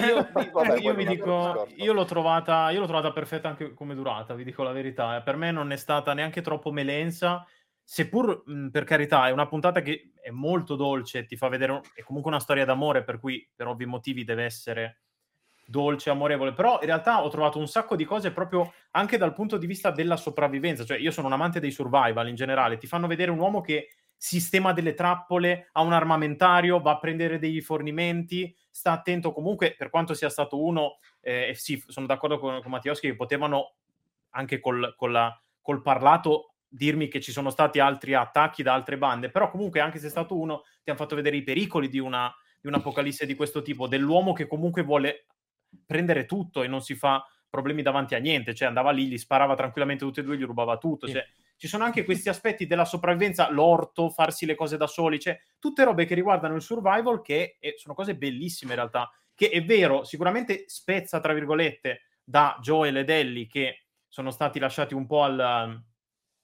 ehm, diciamo a cammi- come diceva prima roba a camminare un po' per i fatti loro come succedeva spesso nei videogiochi quindi ti hanno fatto assaggiare quello che alcuni momenti che nei videogiochi ci sono ma ti hanno fatto vedere una grande fetta della sopravvivenza e del survival cioè questo ok lui per carità era molto eh, preventivo aveva già delle trappole era una persona molto eh, paranoica. Pronta già prima ma ti hanno fatto vedere ripeto sì però ti hanno fatto vedere dei rifornimenti delle, cioè delle Però a cose me è che sembrata sono una sopravvivenza fa- facilissima. Dopo vent'anni questi mangiano il coniglio gourmet. Dopo vent'anni di apocalisse sono lì a mangiare il coniglio. Eh, ma perché Ma- sono diventati autosufficienti. Se- cioè, dire. ti fa vedere che lui aveva- allevano. ma ti fa Tutto vedere che tra tutto- l'altro lui aveva dei, dei- dei bene. precedenti in cui già si preparava una cosa del genere. Era uno di Ma- quelli che diceva l'apocalisse Sì, era un, era un complottista, E, cioè, il nuovo per, me tutto, mondiale. quelle per me è tutto in linea con, con- con il comportamento che ha sempre avuto Bill. Sul fatto che fosse troppo veloce tra di loro, come diceva Robbio, la penso nello stesso modo.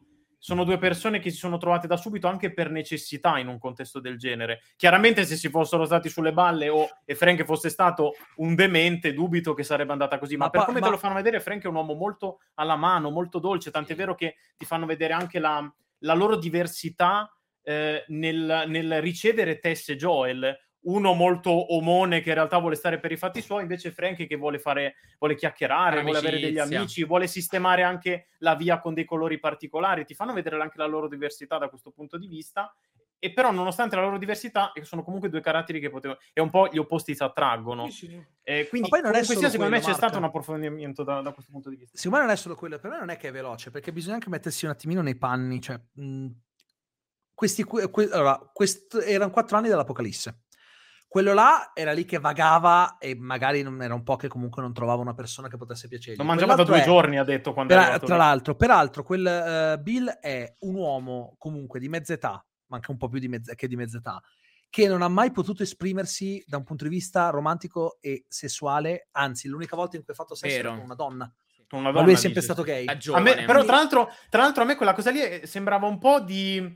Scusa, cioè, quando l'ha detto, l'ho vista un po' come per dire lo dico per far sembrare che non ho fatto niente nella vita. Mi- non mi sembrava così convinto Eh, che ma sai co- questa sai donna cosa? ci fosse stata effettivamente. Sai cosa? No, il fatto è me- che eh, lui, lui è il classico stereotipo del conservatore Sì, sì, eh, sì. che crede nel possesso di armi e solitamente sono anche omofobe. Quella, quella tipologia di persona sono, tendono a adesso essere dici è come se uno dovesse, stereotipo. è come Eh, se sì. per il pubblico era- doveva una sorta di nascondere. sovracompe- Eh. Esatto, quindi tu immaginati questo qua che non ha mai potuto fare coming out perché figurati, cioè poi ti parla del pianoforte della madre, quindi ti fa anche capire che lui è stato per, per lungo tempo nella casa della madre, quindi non poteva uscire allo scoperto. Arriva quest'uomo, che è un bell'uomo, dopo quattro anni che ha finito tutto ed è da solo, secondo me non è neanche così veloce, cioè se io in un'apocalisse sono da quattro anni da solo e mi arriva una strappona, cioè eh, Però mi devono è incatenare al muro scena- ragazzi, però... Non è una scena. Sempre consenziente, sempre consenziente, però. Questi non vedono l'ora di, di scoopare. Ehm, il contesto è molto diverso.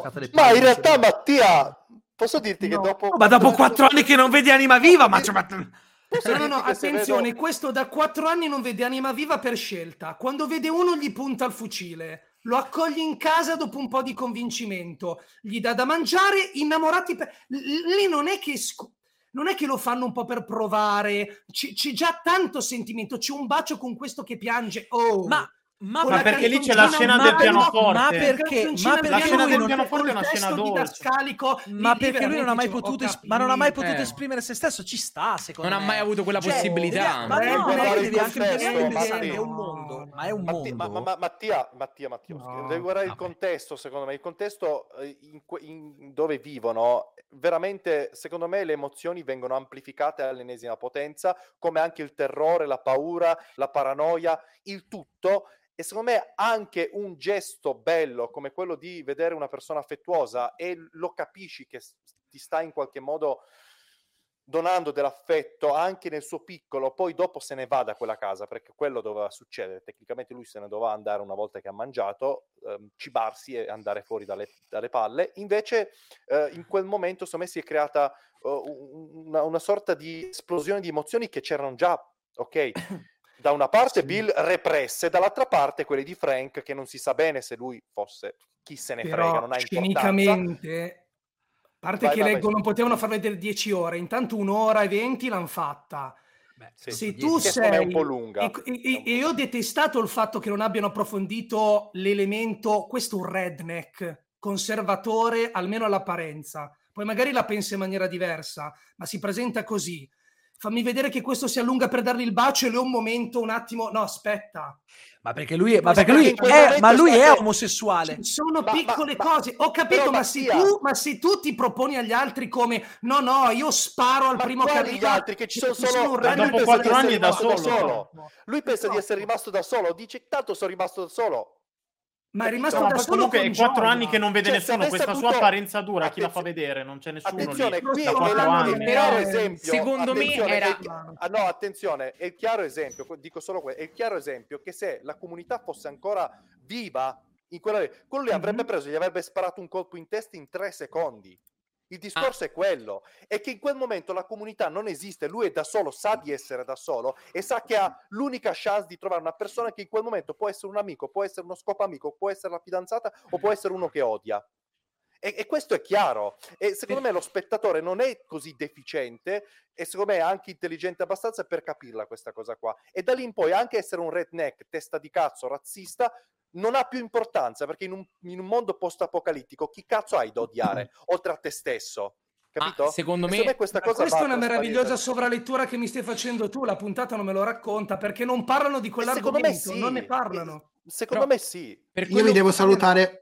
Ciao Eh, Rob, anch'io, hai ragazzi, un anch'io consiglio? devo andare- Avete un consiglio del giorno? Assolutamente sì, l'ho- ormai l'ho, l'ho spammato ovunque da qualcosa come quattro giorni, Extraordinari su Eh, che- Disney Plus. eh, collego serie anch'io. divertentissima, prende il concept di My Hero Academia, l'adatta in salsa british all'umorismo e ai toni di Misfits, è scorretta, è intelligente, c'è un uso molto cinico e sarcastico dei poteri, perché non è una serie dove comunque eh, si respira uno stampo supereroistico, anche se per certi versi in maniera collaterale i supereroi sono presenti, parla di crescita, di pubertà, di affermazione, di posto nel mondo e soprattutto si ride davvero genuinamente. È già stata rinnovata per una seconda stagione, sei puntate da 40 minuti, godetevela. Ciao! Ciao Rob. Ciao, ciao Rob. Ciao, Io, l'ho ciao, Rob. io ribadisco questa che l'ho consigliata settimana scorsa Ah, perché non ho rubando il altre serie. consiglio, eh. No, ok. l'ho detto settimana Va scorsa. bene, io. va bene, No, ma Mark. No, ci sta, ci sta. Va bene. Sei arrivato oggi. Hai detto oggi non ho Marco, c'è, consigli. devo Marco, c'è, c'è la citazione, eh?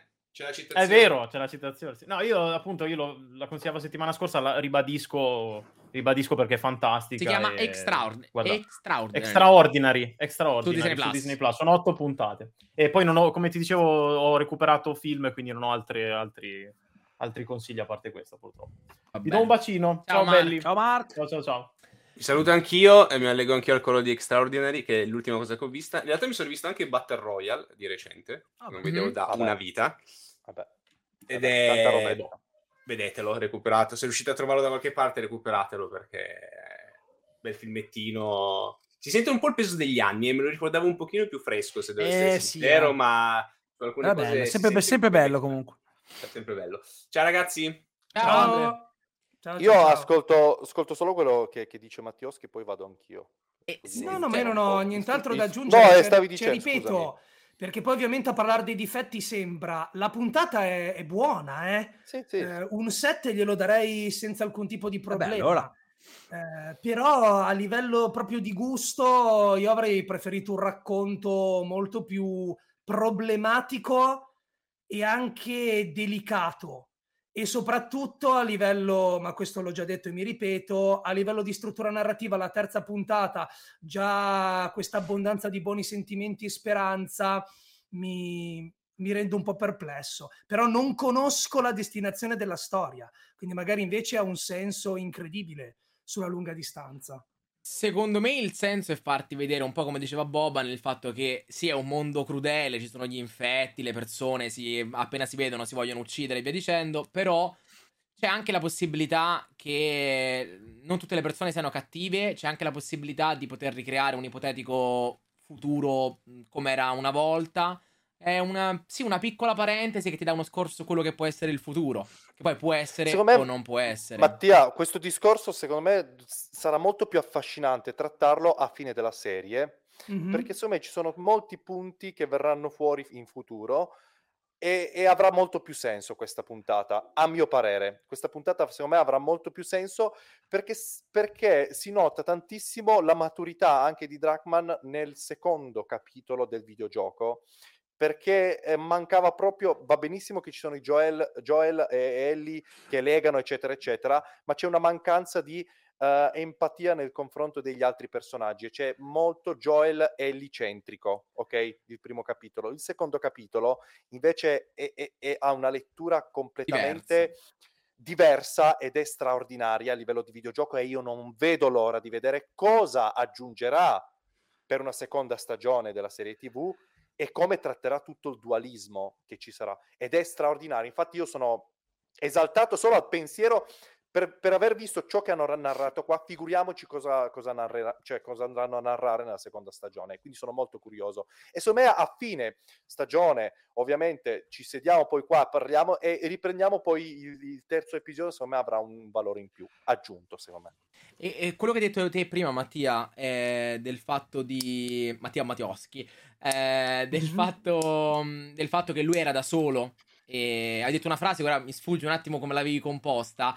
Eh, il fatto è che però, secondo me, cioè che tu hai detto che lui ha scelto di, ess- di essere da solo, no? Avevi detto questa cosa qua. Però il punto è che lui quando ha scelto di essere da solo, quella era una scelta perché in passato c'erano altre persone. Lui sceglieva magari di essere da solo, di fare semplice, il suo mondo scegliere di essere da soli con gente attorno. È eh, difficile nel momento in cui cioè quella non è più una scelta, capito? Non è una eh, scelta, eh, tu ti ritrovi lì, sei costretto a essere da solo e quindi quella persona che ti si presenta è Bravo una, è l'unica scelta che hai. Cioè, tu non hai. In quel caso non hai scelte, capito?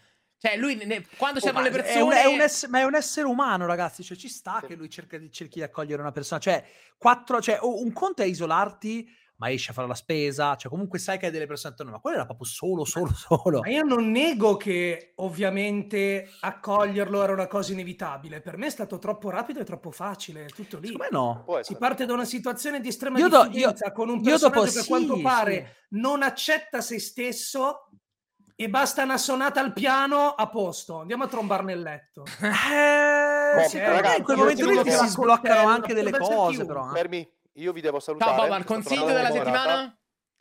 Allora, vi consiglio il documentario su Pamela Anderson, così fate una chiara idea su come Molto ha carino. vissuto e, e c'è stato anche secondo me una, un, una, un'intelligente sfida nei confronti di Hulu, che comunque ha prodotto la serie, Pam e Tommy, eh, eh, però è stata trattata in modo intelligente sì. e, cap- e, e, vedo che eh, l'umanità di una persona che sta dietro al suo essere diva e ve lo consiglio perché è una docuserie, cioè non è una serie ma è un docufilm, dura un'ora, dura anche poco, non dura tantissimo, però ve lo straconsiglio perché c'è proprio sì. il, la persona Pamela Anderson attuale sì. e, e, e, si apre totalmente e, ed è molto autocritica, molto autocritica, ma allo stesso tempo ti fa capire di come funziona lo show business, di come funziona ancora oggi, di come ha funzionato negli anni 90 e nel corso degli anni 2000 di come una star da, dalle stelle arriva alle stalle come nulla e di quanto non valiamo un cazzo anche se puoi arrivare in alto, di quanto possiamo non valere un cazzo da un giorno all'altro. Ecco, sì. questa cosa è straordinaria. Buon ragazzi, vi saluto. Ciao Mattia, ciao, ciao Mattia, ciao, ciao Tiziano. Ciao, ciao, ciao. Stavate dicendo uno di voi dove stava parlando? No, ma secondo me abbiamo finito. Sì, okay. Io dico che secondo me quella di oggi è una puntata senza fare spoiler. Ah, è vero che tu sei l'unico tra di noi che l'hai vista. È molto più lineare, è... è, una puntata che porta avanti la trama, porta avanti il rapporto e a me è piaciuta tanto perché aggiunge una cosa rispetto al gioco che francamente mi intriga di più. Rispetto al gioco? Perché sì, perché secondo me quella parte del gioco è bella ma ha anche dei problemini nel gioco e qui l'hanno arricchita di qualcosa che nel gioco non c'è e che a me piace di più. Molto, è, un, è una gran bella puntata questa. Che è un po' quello rispetto... che sta succedendo in quasi tutti gli episodi alla fine. Sì, Quel sì, per, sì, sì, assolutamente. Ti dico, rispetto alla... cioè, sono due puntate completamente diverse. Cioè, questa porta avanti la trama, eh, ti crea il rapporto tra loro. È una puntata molto più standard da quel punto di vista e secondo me la, pre- la, gente l'apprezzerà di più perché la gente voleva che, che gli episodi portassero avanti sempre la, sempre la trama, cosa, non è che l- quello scorso non l'abbia fatto, attenzione, perché eh, a, quello che vediamo ha un impatto sul presente, però posso capire che uno dice, eh, ma io volevo vedere la storia, non mi devi fare un stop della storia, a me invece è piaciuto, però ti dico, quella di oggi secondo me è una puntata, non è eclatantissima, ma ha dei momenti veramente belli, quindi a me è piaciuta parecchio. Cioè, mi conferma curioso. la qualità della serie. Mi, mi, conferma totalmente la qualità della serie. Eh, anche perché cioè, sono quattro puntate su nove che hai visto e... Siamo a metà praticamente. Ah, tra l'altro, non so se lo sapete, ma... Sì, eh, l'avevo detto Rob prima. La, la, quinta... ah, non, ah, non l'avevo sì. sentito. Okay, non la quinta sentito. esce questo venerdì, anche se ho il dubbio. Pure per... No, sabato. No, sabato. Ah, forse per noi diventa sabato. Per noi sabato, avevo... sì. Eh, esatto. sì, sì, da noi è sabato alle tre. E, però n- non ho capito se anche Sky in Italia la pubblichi in quel modo alle 3 sabato o se invece... Sì, sì. Sì. No, no. Ok. Eh, va bene. Sono, sono molto curioso. Tra l'altro, appunto, dato che loro l'hanno spostata per il Super Bowl, ho l'ultima domanda di oggi per voi. Avete qualche mh, aspettativa sul Super Bowl? Qualcosa che vorreste vedere? Qualche trailer che aspettate? Spot di qualche Hanno tipo? pro- hanno proposto un elenco, dovrebbe esserci il mondo a livello di trailer. Infinito, sì, dovrebbe sul serio essere una lista incredibile. Eh, sì. Paradossalmente aspetto Fast 10 per ridere. Quello tanto esce, esce giovedì il trailer. Prima, Sì, è Esce vero, prima, esce esce prima, giovedì. esce Il, prima. il 10 febbraio esce Fast and Furious, il trailer di Fast and Furious 10. Ah, aspetta, mi devo ricordare la lista. Dovrebbe esserci anche Elemental, vero, della Pixar. Quello Sì, sì, può essere sì. ispirato. Poi magari i, gu- i guardiani. I Guardiani, quello nuovo, sì, sì, sì. Dicevano anche E The può essere Marvels come primo spot, però.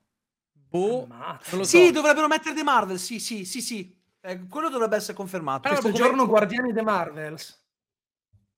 Beh, però non, non è la prima volta che lo fa No, Disney, eh. infatti, la fa- tipo anche l'anno scorso era, mi pare, Doctor Strange e Moon Knight, se non sbaglio. Esatto, sì, sì, Eh, Era fatto entrambi. Doctor. Strange, io mi ricordo, Doctor Strange rilasciarono il trailer prima dell'inizio del Super Bowl e Moon Knight Esatto. invece lo spot durante il Super Bowl, quindi potrebbero anche fare... Però hai capito, uno l'hanno fatto durante il Super Bowl, un altro l'hanno fatto Mm. sfruttando la web del Super Bowl sul loro canale. Però Ok. Eh, è la se- a livello di comunicazione sono usciti due trailer nello stesso momento. Sì, sì, sta, esatto. Potrebbero fare il trailer di The Marvels che non è mai uscito e poi uno spot. Per Sì, Ant-Man sì, non, sì. penso- non so se gli conviene, boh, è così vicino. No, non Eh, credo, no. non credo. Eh, quindi Oddio, più- ma magari un super final trailer, un teaser, una cosa tipo di, di 15 secondi Ah, per, per una ricordarti volta. che esce. Una- sì, gli spazi sono da 15 a 30 secondi. Prendi un 15 secondi con magari due scene forti che non avevano ancora mostrato e il resto scene che si sanno già. La- non sarebbe la prima volta che lo fanno? Bello, sì. A me Come, come il remind dell'uscita. A me piacerebbe Loki, Mm, qualcosina. sì, beh, Anche se però hanno già fatto vedere qualcosa poco tempo fa, c'erano delle prime immagini. Una era il, il, il, era Il il reel reel, del esatto, di 2023. Disney Plus, esatto. Sì. Mm. Vabbè, Magari dai. The Mandalorian. Boh. però sono già usciti due trailer di The Mandalorian. Eh, ma guarda che non c'entra niente il Super Bowl, fanno, è, è un rincarare la dose, perché No, sono quello trailer ok. brevissimi, eh. Sono robe veramente di- di 15-20 secondi, non è... Non sono traileroni, quindi... Potrebbe esserci un po' di tutto. Poi, oltre la Marvel, è un po' cose infinite. Direi che ci possiamo salutare. Avete i vo- i vostri consigli della settimana? Sì, Vai, spara. vada lei, vada lei, signor Mattia. Vado io? Sì, sì. Ma io consiglio il film di Shamalayan, Bussano alla Bussano alla porta. Che mi è piaciuto nonostante il mio rapporto conflittuale con il regista, forse mi è piaciuto perché si è un po' trattenuto, almeno per quanto riguarda le componenti che mi fanno storcere il naso. Il finale l'avrei preferito un po' più ambiguo, però è un film che dura un'ora e 40, regge la tensione alla perfezione, ero pienamente coinvolto, un Batista molto bravo e una vicenda appassionante, quindi sì, mi è proprio piaciuto.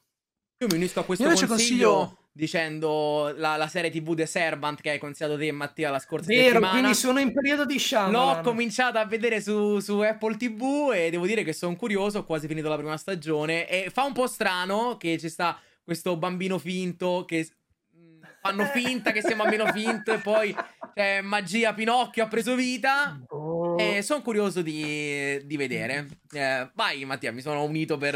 No, no, io, io dico una serie italiana che si chiama Call My Agent Italia, la trovate Mm. su Now e su Sky. È una serie di sei episodi per ora, prima stagione.